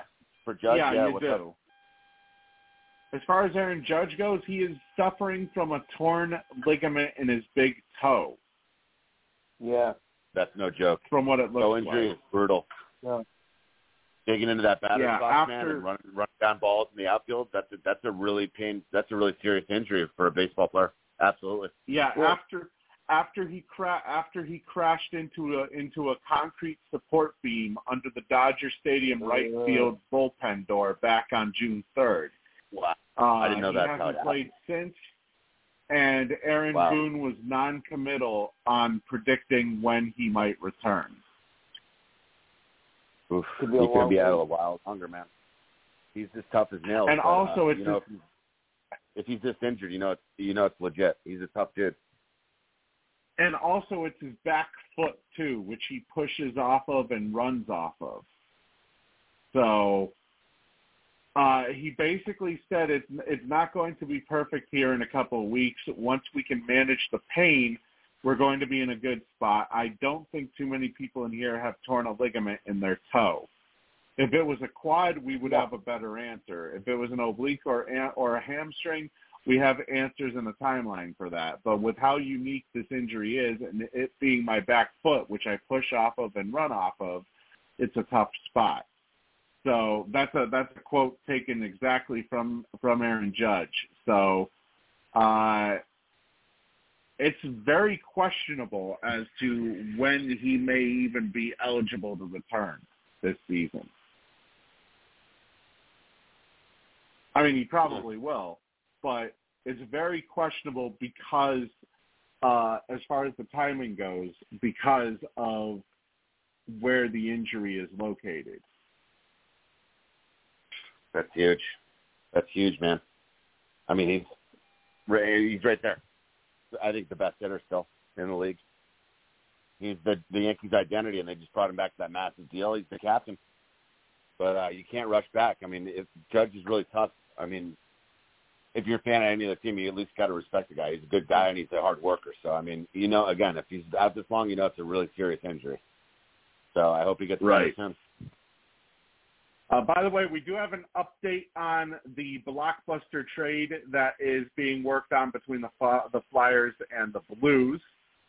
Uh, according to the main writer for the St. Louis Blues on the Athletic, Jeremy Rutherford, uh, he released some definitive details on the trade, and although nothing is set in stone as of right now, in his article uh, in the Athletic, it says that he he confirms that both uh, Jimmy or that both Kevin Hayes and Travis Sanheim will be headed to St. Louis.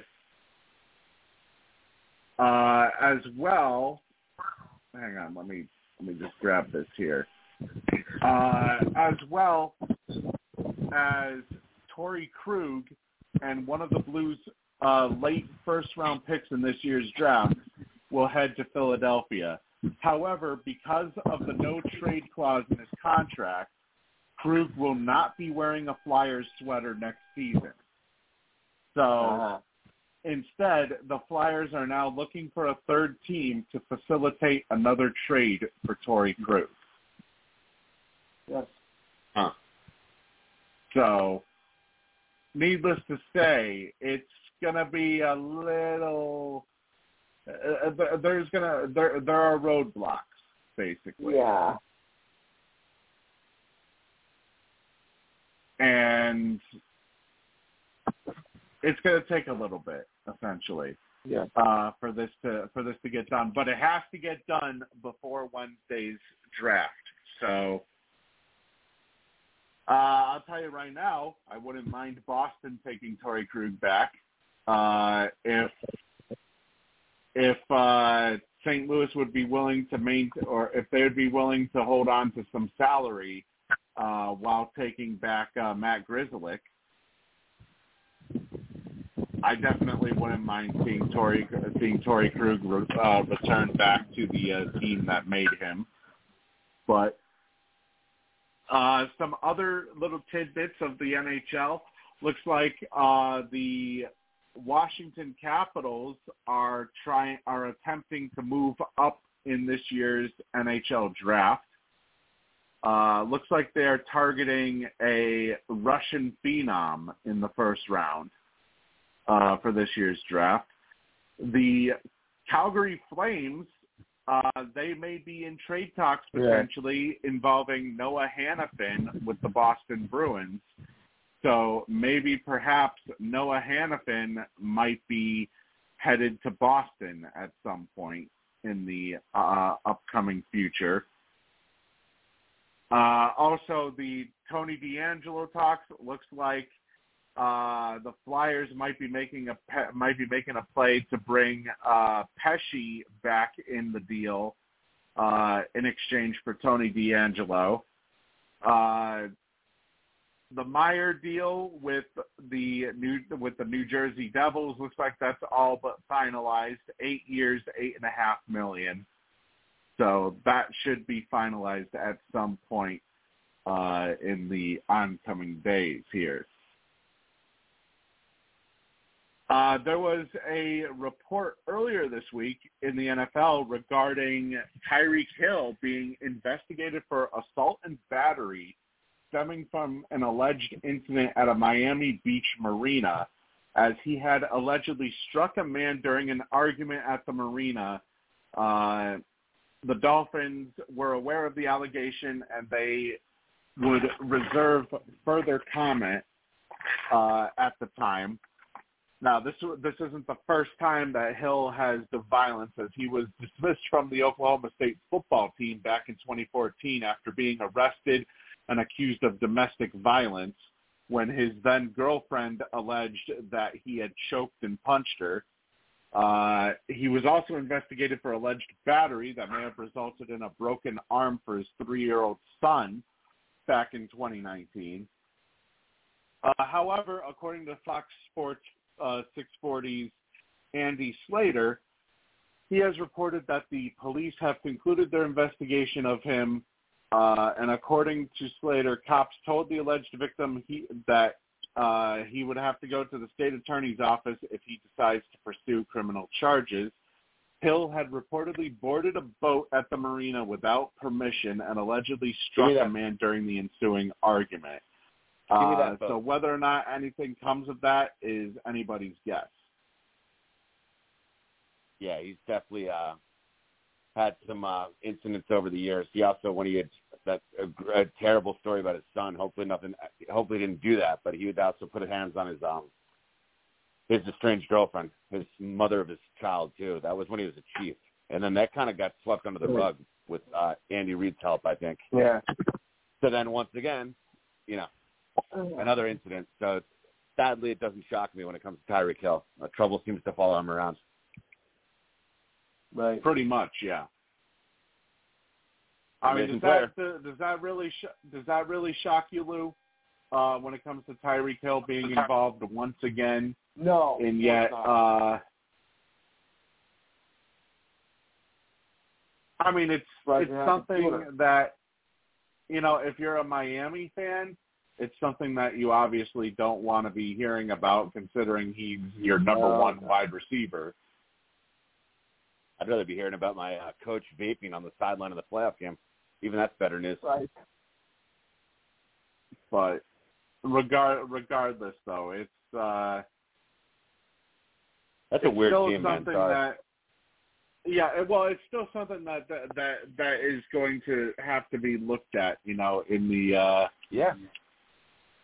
In the oncoming uh the oncoming weeks or months here uh when it comes to Tyreek Hill do not be surprised if he could potentially uh I I don't know if he'll see any any sort of punishment or whatnot from the team but Goody Goodell.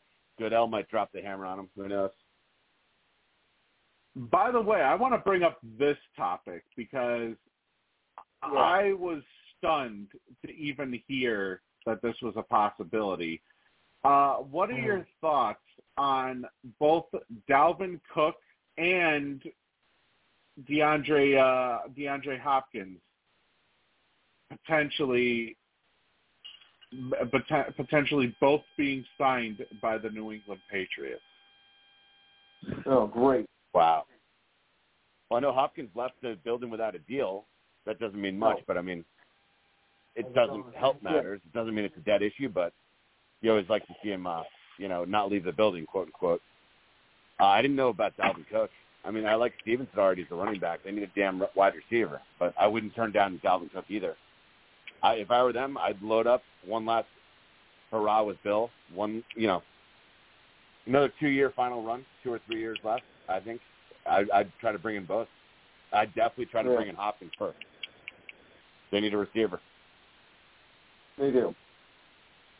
Yeah, I'm just very surprised that his name is that his name is even brought up. Honestly, uh, You know, the biggest, Dalvin uh, Cook in particular. The hold up just real quick on Hopkins though, I'm sure you guys have heard though. Obviously Bill is like a you know really people need to be really focused. There's no bullshit in practice. He's a tough coach. Apparently Hopkins doesn't like to practice. That's not a good thing. Bill doesn't like that. Right. So that's probably that's probably a little bit of a hiccup there. That's probably why they're not uh signing the Yeah. signing the dotted line right now. And the, Bill probably is not a fan of that that idea. He doesn't want to bring in some diva who's not going to practice. That's that's not cool. So that's definitely not the Patriot way. Maybe that's, maybe he's not a right fit after all.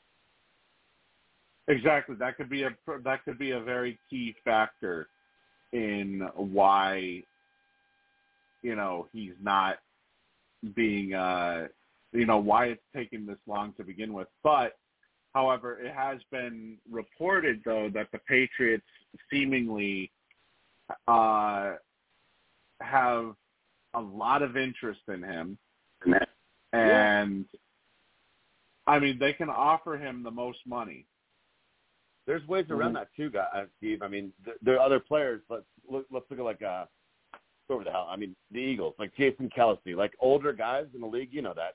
A lot of the older guys, the real veterans who are already proven, they'll get days off during the week, right? You know, the the rookies, the younger guys Right. are always practicing every day, but like you know, do, do not practice DNP, whatever. A lot of the veterans get days off during the year. I just don't. I don't know how much Bill likes Hopkins like walks around and just says he he doesn't really practice. Apparently, that's really not a good professional thing to to let people know about. So I mean, they could probably work it out. I just I don't know. I'd never heard of that. That's like a Iverson of uh football. He's just like, what practice? Talking about practice? Well, Hopkins, I mean, you haven't won much. Maybe you should practice more. Right. You know, it is definitely uh if you're if you're you know, if you're somebody from the Patriots, it is definitely something to be worried about. That uh Yeah. Otherwise, he perfect. You know. fit. absolute perfect, perfect fit. Otherwise, just what the doctor ordered. Right. Right. Yeah, he would Right. definitely be he would definitely be a perfect fit if uh you know if they decided to to go that route and and I mean let's let's put it this way he would be he would basically be the number one the number one option period on that on that offense And maybe it'll still happen. It could. It could still it could still potentially happen. Um obviously there's a lot of time left until the uh start of the season.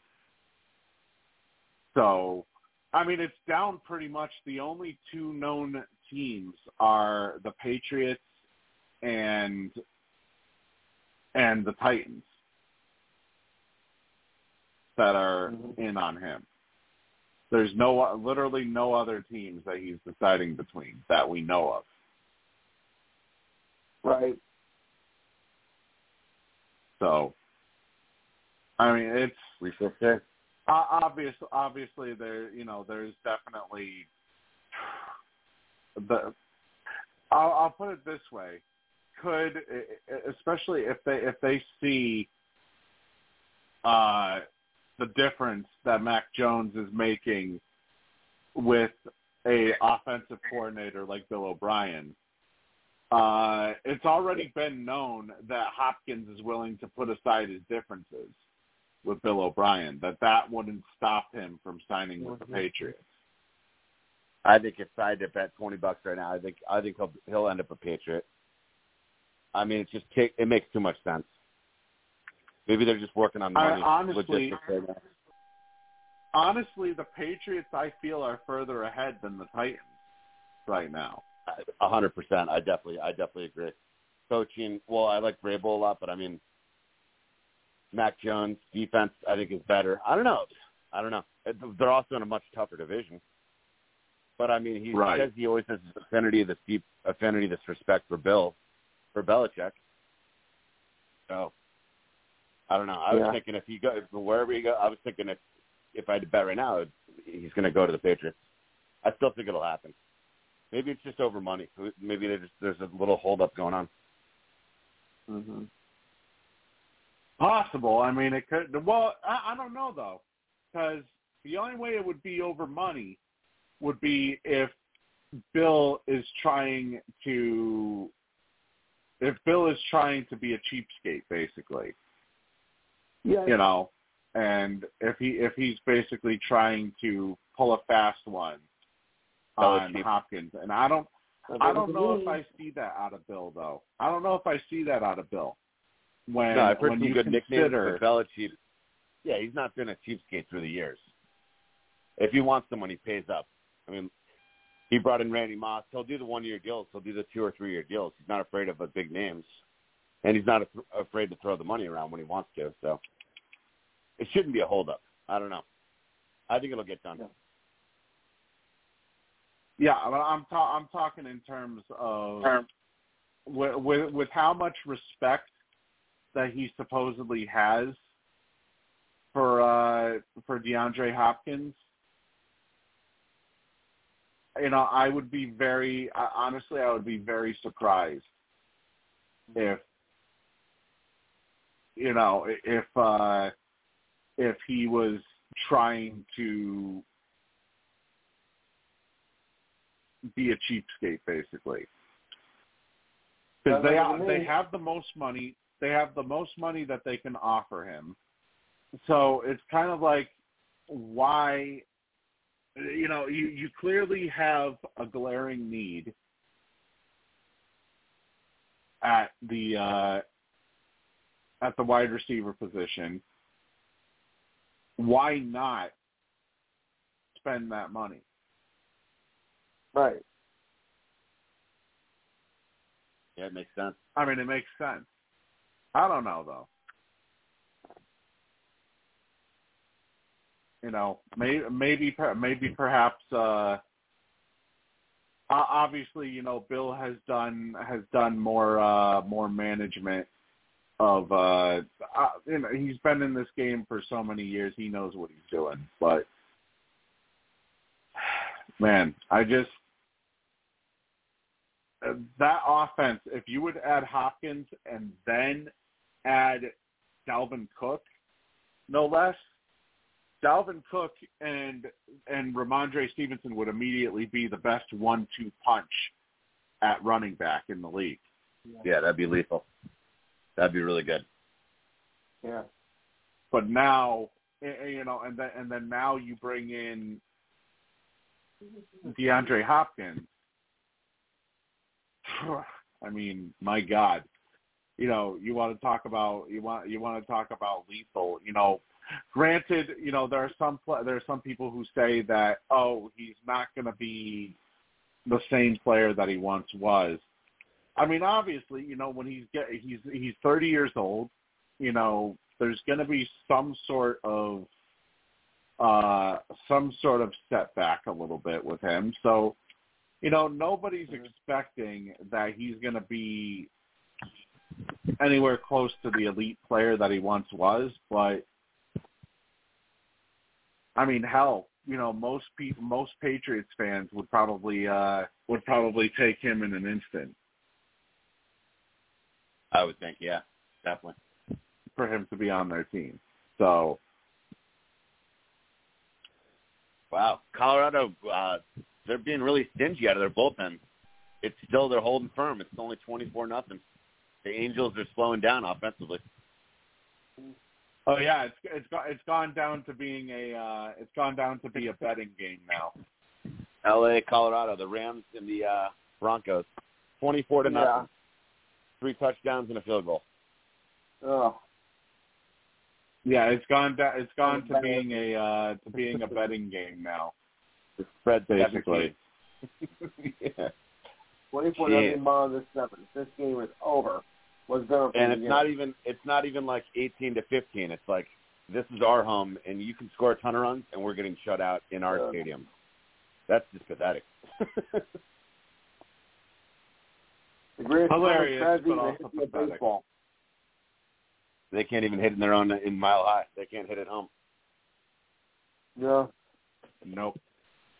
Gone are the days of Galarraga and uh, Larry Walker, I guess.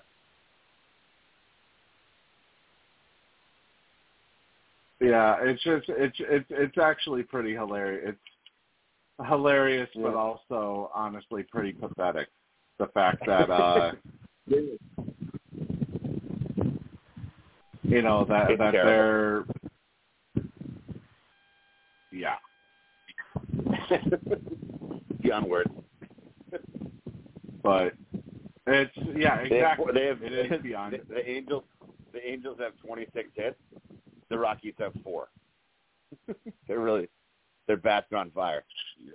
Yeah, it, it it really is. It really is beyond words, honestly. With them, I mean, my God, just the how Bad news. Bad news. The that bad news that, Rockies. that just shows you that honestly that just shows you how far back they are. It really does. Well, I mean, the pitchers, anyone who who gets drafted, anyone who gets brought up by them is just destroyed. No one wants to pitch there. And now they can they don't even have like the right I, I don't even know the right offense, I guess. Like they signed like CJ Cron, he's injured. I mean, yeah, I don't even know how you build that team. It's such a weird uh, you know, setting with the the the, the uh, altitude. It's just like they're doomed. No one really takes them seriously. Everyone just Yeah. goes there and it's like a home run derby, and then they leave town with a couple wins, and the Rockies are just sitting there with their asses kicked every weekend. Right. Uh, according to Arizona Sports 98.7's John Gambadoro, who is connected, uh, it is very unlikely that DeAndre Ayton will be traded this offseason by the Phoenix Suns. So That's surprising. now, uh, basically, you know, it says with the acquisition of Beal from the Wizards, they find themselves in a position where the depth, which was problematic during the playoff during the playoffs, needs to be addressed. A big three of Beal, Booker, and Durant is undoubtedly potent, but this is a team with five players under contract for next season and not much money left to spend, uh, which led to the DeAndre Ayton rumors. uh, with multiple teams inquiring about his availability. However, Gambadoro is of the belief that Ayton will not be moved. And, uh, you know, we saw what Frank Vogel did with Roy Hibbert in Indiana. Ah, And Frank Vogel, Frank Vogel feels that he can do the same thing with DeAndre Ayton. Interesting. I didn't think about the new coach angle. Maybe he feels like he can come in and let it fire under him. I mean, he's still, it's not a totally lost cause. I mean, he's got all the physical talent in the world. So, yeah, now, now Right. it kind of makes sense. Now it makes sense. And Vogel, like, you, you just nailed it. I didn't even remember that Vogel, being the new coach, had worked really good wonders with uh, Roy Hibbert out of Georgetown back in the day in Indy. I mean, Ayton's more more talented. Ayton was the top what top two? Was he number one overall pick in his draft? Ayton's got number plenty of one or number two? So yeah, Yeah. I mean, if I were Vogel, yeah, I guess I would want him around. And also, they, now they have three world class shooters. They need some damn rebounding. But yeah, they, you don't want to just give away a, a seven footer. So yeah, maybe there. No. Yeah. I could see him Yeah, he around. was I guess. the first overall pick. He was the first overall pick in 2018. Uh, it was him, and then it was Marvin Bagley. What a fucking miss that was. Yeah. They picked they picked Bagley over uh Luka in Sacramento.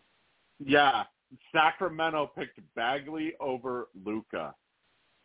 Bagley's uh packing bags at uh, Yeah. Walmart. Oh, oh, oh God, see, nothing, nothing. or al- also known as the Detroit Pistons. exactly. Yeah. Ooh. But I mean, just look at it. Just, just look at it. You have in the top five that year in 2018. You have Ayton, you have Bagley, you have Doncic, you have Jaren Jackson Jr., and you have Trae Young. What is that? yep. What is that song? What is that song? One of these things doesn't belong. Yeah. yeah, exactly. Yeah, and that was the draft. Trae Young was yeah one pick away from the Knicks. The other draft, um, the Knicks missed the miss in three drafts. The Knicks missed out by one pick. They missed out on Trae Young, Ja Morant, and Steph Curry. And a little fun fact of the Knicks torture. Oh wait, no, two two. But yeah, that was the most. That was the worst Vlade Divac pick in Kings history. Yeah. Vlade was like Oh my a, God! Vlade was Vlade was like a European version, like a taller European version of uh Michael Jordan when it came, came to GMs. Just equally Yeah. brutal, just absolutely inept, completely brain dead when it came to uh, running the team. Like how how big of a bust? Let's take Bagley. He seems like he could really bust. We don't need Luka. Vlade Dottie, No, yeah. terrible. Yeah, it's honestly, it's it, it's kind of ridiculous Uh, how some of these uh some of these picks ended up turning out. Another former player, Vlade. They don't always make the best GMs. yeah. Yeah, they don't necessarily make the best GMs, but Just like in hockey too. boy oh boy can he make can he make some of the stupidest decisions. Yeah. It was a stupid Seriously, idea. I mean, I don't know if Luka was a total sure shot like a LeBron Wembanyama. You know what I mean? I don't. I remember him being very hyped, but I definitely remember everyone being shocked that they would not that they would take Bagley. I, I don't think Bagley was considered a really hyped guy, and they took him over Luka. That's enough to lose your job over. Yeah, exactly. Uh yeah, Bagley definitely you know, he wasn't looked at as being the next uh he wasn't really looked at Charles that Barkley. much, I don't think, as even being the next star. No. No, Vladi was getting too cute there, smoking his So uh, for him to cigarette. honestly, honestly, for him to be taken over uh, over Luka, over Jackson, hell, Jaren Jackson, they probably could have gotten more out of Jaren Jackson Jr. in Sacramento than they could have out of Bagley. Yeah. Well, Bagley apparently wasn't hustling or like practicing or whatever, and then they were they weren't starting him, and then his dad was saying, "This guy, Sacramento's terrible. My son deserves better. Trade him." So like, okay, we're trading you to Detroit. Good luck. I don't even know where he is now. I guess he's still in Detroit. Total bust. Jesus. Jesus, that's. I mean, yeah, he is to still in. Detroit. Like getting sent He to is Russia. still in All right, Detroit, fine. but still. Piss us, piss us off again. We're sending you to Detroit tomorrow. That's it. You're going to Detroit. Pack your bags. Yeah. No, no. Yeah, it's. And needless to say, one of the one of the more questionable decisions by Vladdy, which then ultimately soon led to his departure. Led to his resume being on whole Monster. entire- His led to his resume being on Monster and Indeed very quickly. Vladi was out. We'll see though. I don't know. I mean, do you think Ayton should stay? I, I, I, I guess they should keep him around in, in Phoenix. I mean, who else would they have, or who else would they get? Yeah. You know, Then I'm married to him for now. And you can't bring in Beal and have all these shooters and not have a good center. So I mean, I guess they got to stick. Her, they got to keep him around. right? I mean, you got you, you do you do have to think about it. Who who else would they really be able to bring in? Because mm-hmm. they don't really have a legitimate replacement for the most part for them. And hopefully, maybe Vogel gets the light turned back on and lights the fire under him. Maybe he's still, you know, salvageable. We'll see. Vogel's a good coach, though. I think he's going to be a good fit out there. And that's interesting because uh, you know, KD Durant has a very big voice. You know, him and Harden and Kyrie. You know, those are the guys that literally try to decide who coaches them, which is amazing. But anyway, it Yeah. is what it is. But yeah, so you know, KD had a big say in who it was. I was surprised that Vogel got the got the call.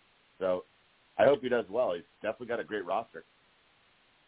Yeah, I wasn't surprised. If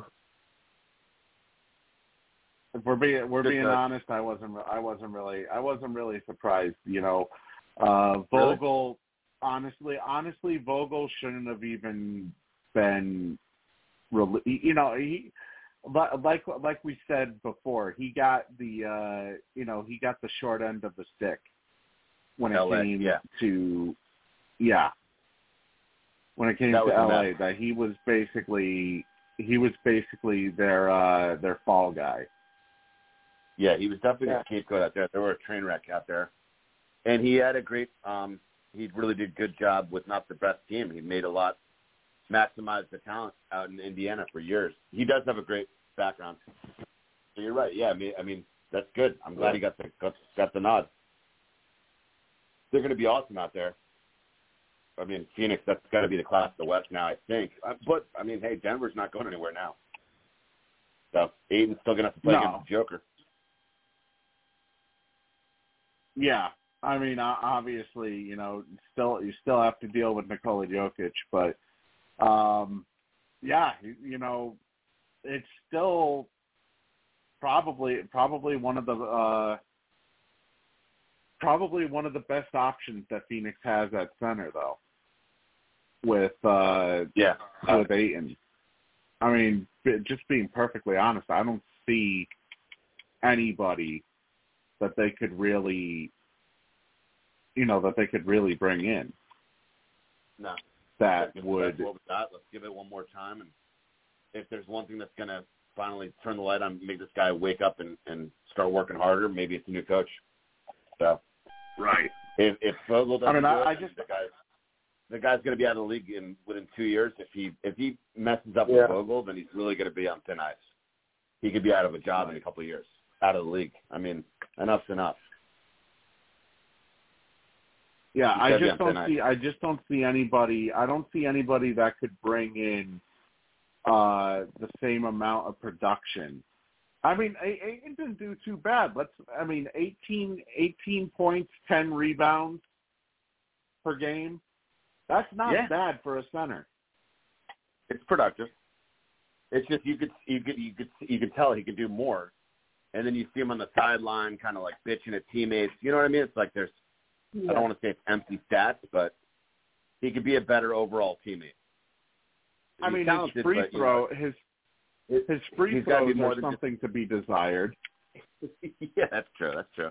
Not a strong suit. His free throws, yeah, his free throws are something to be desired. Uh, you know, he's basically uh he's basically Shaquille O'Neal when it comes to free throws, but Westbrook. you know that that can be obviously handled in a certain way. Well, I mean, if if I'm the coaching staff now, now more than ever, now you don't not you had Booker and KD very short time, and then Ayton was acting up, and then everything imploded. Now they have a full season to mesh, a full off season to gel together, a new coach, and now they have another awesome shooter in Beal. So now more than ever, if I were the coaches, I'd just say Ayton play defense, rebound, and get the ball to Booker, Durant, or Beal. Just like be a, you know what I mean? Don't even worry about scoring. If you score, that's gravy. Uh, They just need him to do his job defensively and just rebound. Just be a good big man. Because you have three world class shooters now. I mean, what else do they need? Right. I mean, I honestly, I'll just I'll put it this way: with the lineup that they have coming up, coming up here, if they can't win this season, I don't know what else to say. I really don't. I, I you know, it's just I could probably only laugh basically if Yeah. they end up if they end up fucking this up with the lineup that they with the lineup that they have uh and you know the roster and I'll tell you one thing uh the reason why they were so attractive to begin with because of the fact that you know they had they had Kevin Durant come in Yeah. so Yeah. you know they had Kevin Durant come in and that started bringing uh people like Terrence Ross that started bringing in people uh that wanted to go into the buyout market and you know essentially start bringing start bringing in uh start bringing in recruits I guess you could put it Hundred percent. Yeah. It's just when Yeah. they brought in KD, You know, was, it was so late. It was so late in the season. You know what I mean? It was impossible. They they had like a new roster by the time the playoffs started. They hadn't even really practiced together. So like next year is Right. the year for them. This you know what I mean? It was almost like the Nets. Remember the the Nets had like a whole new lineup, and then they're in the playoffs. It's not really fair. Mm-hmm. So it's like now the Suns are kind of starting over again, with with Bradley Beal on board too, and a new coach. I don't know. I love Monty, but hey, maybe Vogel can get Ayton's ass in gear. We'll see. Yeah. It would be very interesting to see because, uh, you know, we Vogel has been able to Twenty-five to one. has been able to to get the best out of people before. So I'd like to see it, man. I have nothing against eight. I, whatever. I always root for people to do well. I mean, Ayton's been kind of a bum, but maybe Vogel could turn him into a total beast. right. That'd be cool to see. Ayton's got a ton of potential. Oh, and I mean, that's why Vogel I- doesn't want him to go. Now, now it makes sense. Vogel wants him there. He wants to work a chance to turn him to turn him around. Yeah. by the way, I want to bring up something that I heard earlier today on your show, Lou, where yeah. you guys were talking about how uh, it's a shame that you know the NBA uh, draft is no longer about you know uh, who the best college players are and whatnot. Yeah. But One take a look at a couple of names. I mean, you ta- you take a look at a couple of names that went undrafted this year. Uh, you know, the first one I'll bring up is uh, Ricky Council from Arkansas, Yeah. who a lot of people believe should have been drafted before um, before before his teammate uh, Jordan Walsh. And I honestly, I think I would have rather had the had the Celtics take him over Walsh too. Uh, you take Yeah. a look at Oscar Tshiebwe from, I believe he was with Kentucky, Kentucky. who. Yeah. Yeah, was, was the year national almost. Yeah, he was the National College Player of the Year in 2022. Uh, you have Drew Right. Timme, who was signed to a 10 uh, to who was signed to a, an Exhibit 10 deal with the Bucks, despite putting up 21.2 points per game and 7.5 rebounds per game in his final season. Wow. You know, yeah. it kind of makes me think that the longer you stay in college, the worse it actually does for your draft stock. yeah. Because- well, just on those, just Uh-huh. real quick on those last two guys, though, Timme and uh, Oscar from Kentucky, Steve. It's crazy. It's Yeah. kind of sad but true. Now that the league, those are two like traditional, like slower, tall, big guys. The NBA is totally shifting away from that. It's all about speed. You know what I mean? Those guys would would ten years ago they'd be really coveted uh, draft picks. I think those were two of the best Well, that in college basketball. They didn't even get drafted. Well, that and Timme can't shoot. All he do, all he does is all he does is ha- is handle the post. He can't shoot worth a shit. so he won't really Yeah. be a factor in the league. It's now you have to be like tall and fast and shoot. Back in the day, you could just kind of bang and rebound and play down low. Now everyone has to be able to shoot. Like it's a whole new uh, league. Crazy. Yeah. Everyone's shooting three. Now, as far as far as Tshiebwe goes, I, I don't. I mean, maybe it's because he's 23 that that's why he went undrafted. Uh, you know, because if he, I find I find it funny that he he was 23 and yet he was a junior. yeah, it's a bit of a 23 years old and you're a junior, for averaging 16. And I just I and I kept reading though I just kept reading he's just not like built for the modern day NBA, which is crazy. Ten years ago he'd be like an awesome power forward. Now it's like you got to be like six ten and thin and like shoot threes to get yeah, on the court. he is undersized. He is undersized, six foot nine for for a center. Yeah. I mean, back in the day, you definitely have have him on floor with with another big man, but now it's like everyone has to be able to shoot. Mm-hmm. It's just I don't know. It's it's a whole new ball game out there. I like Yeah. both of them a lot. Those are two of the best, very best. They were both in the running for College Player of the Year, both undrafted. Astounding. Right. By the way, uh, look for one name to be potentially on the move, or a couple of names potentially on the move. Look out for Cade Cunningham. Look out for Terry Rozier. Wow. Those are two Who's the other names that could potentially be on the move this off. The, I'm Who's the other one, hearing things. I'll put it that way. Cade and who? Uh, Terry Rozier. Wow. From Cunningham, former number one pick. Yep. Interesting. And Terry and Terry Rozier, Terry Rozier with uh with them drafting Nick Smith Jr. Uh, that may signal the end of Terry Rozier's time in uh, in Charlotte. Gary, five for twenty. Terry, jacking up those threes. Fearless. Yeah.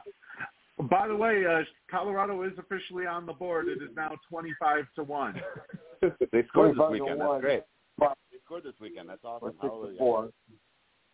Everyone gets a free churro, a free Zion meal. Oh boy, what a mess.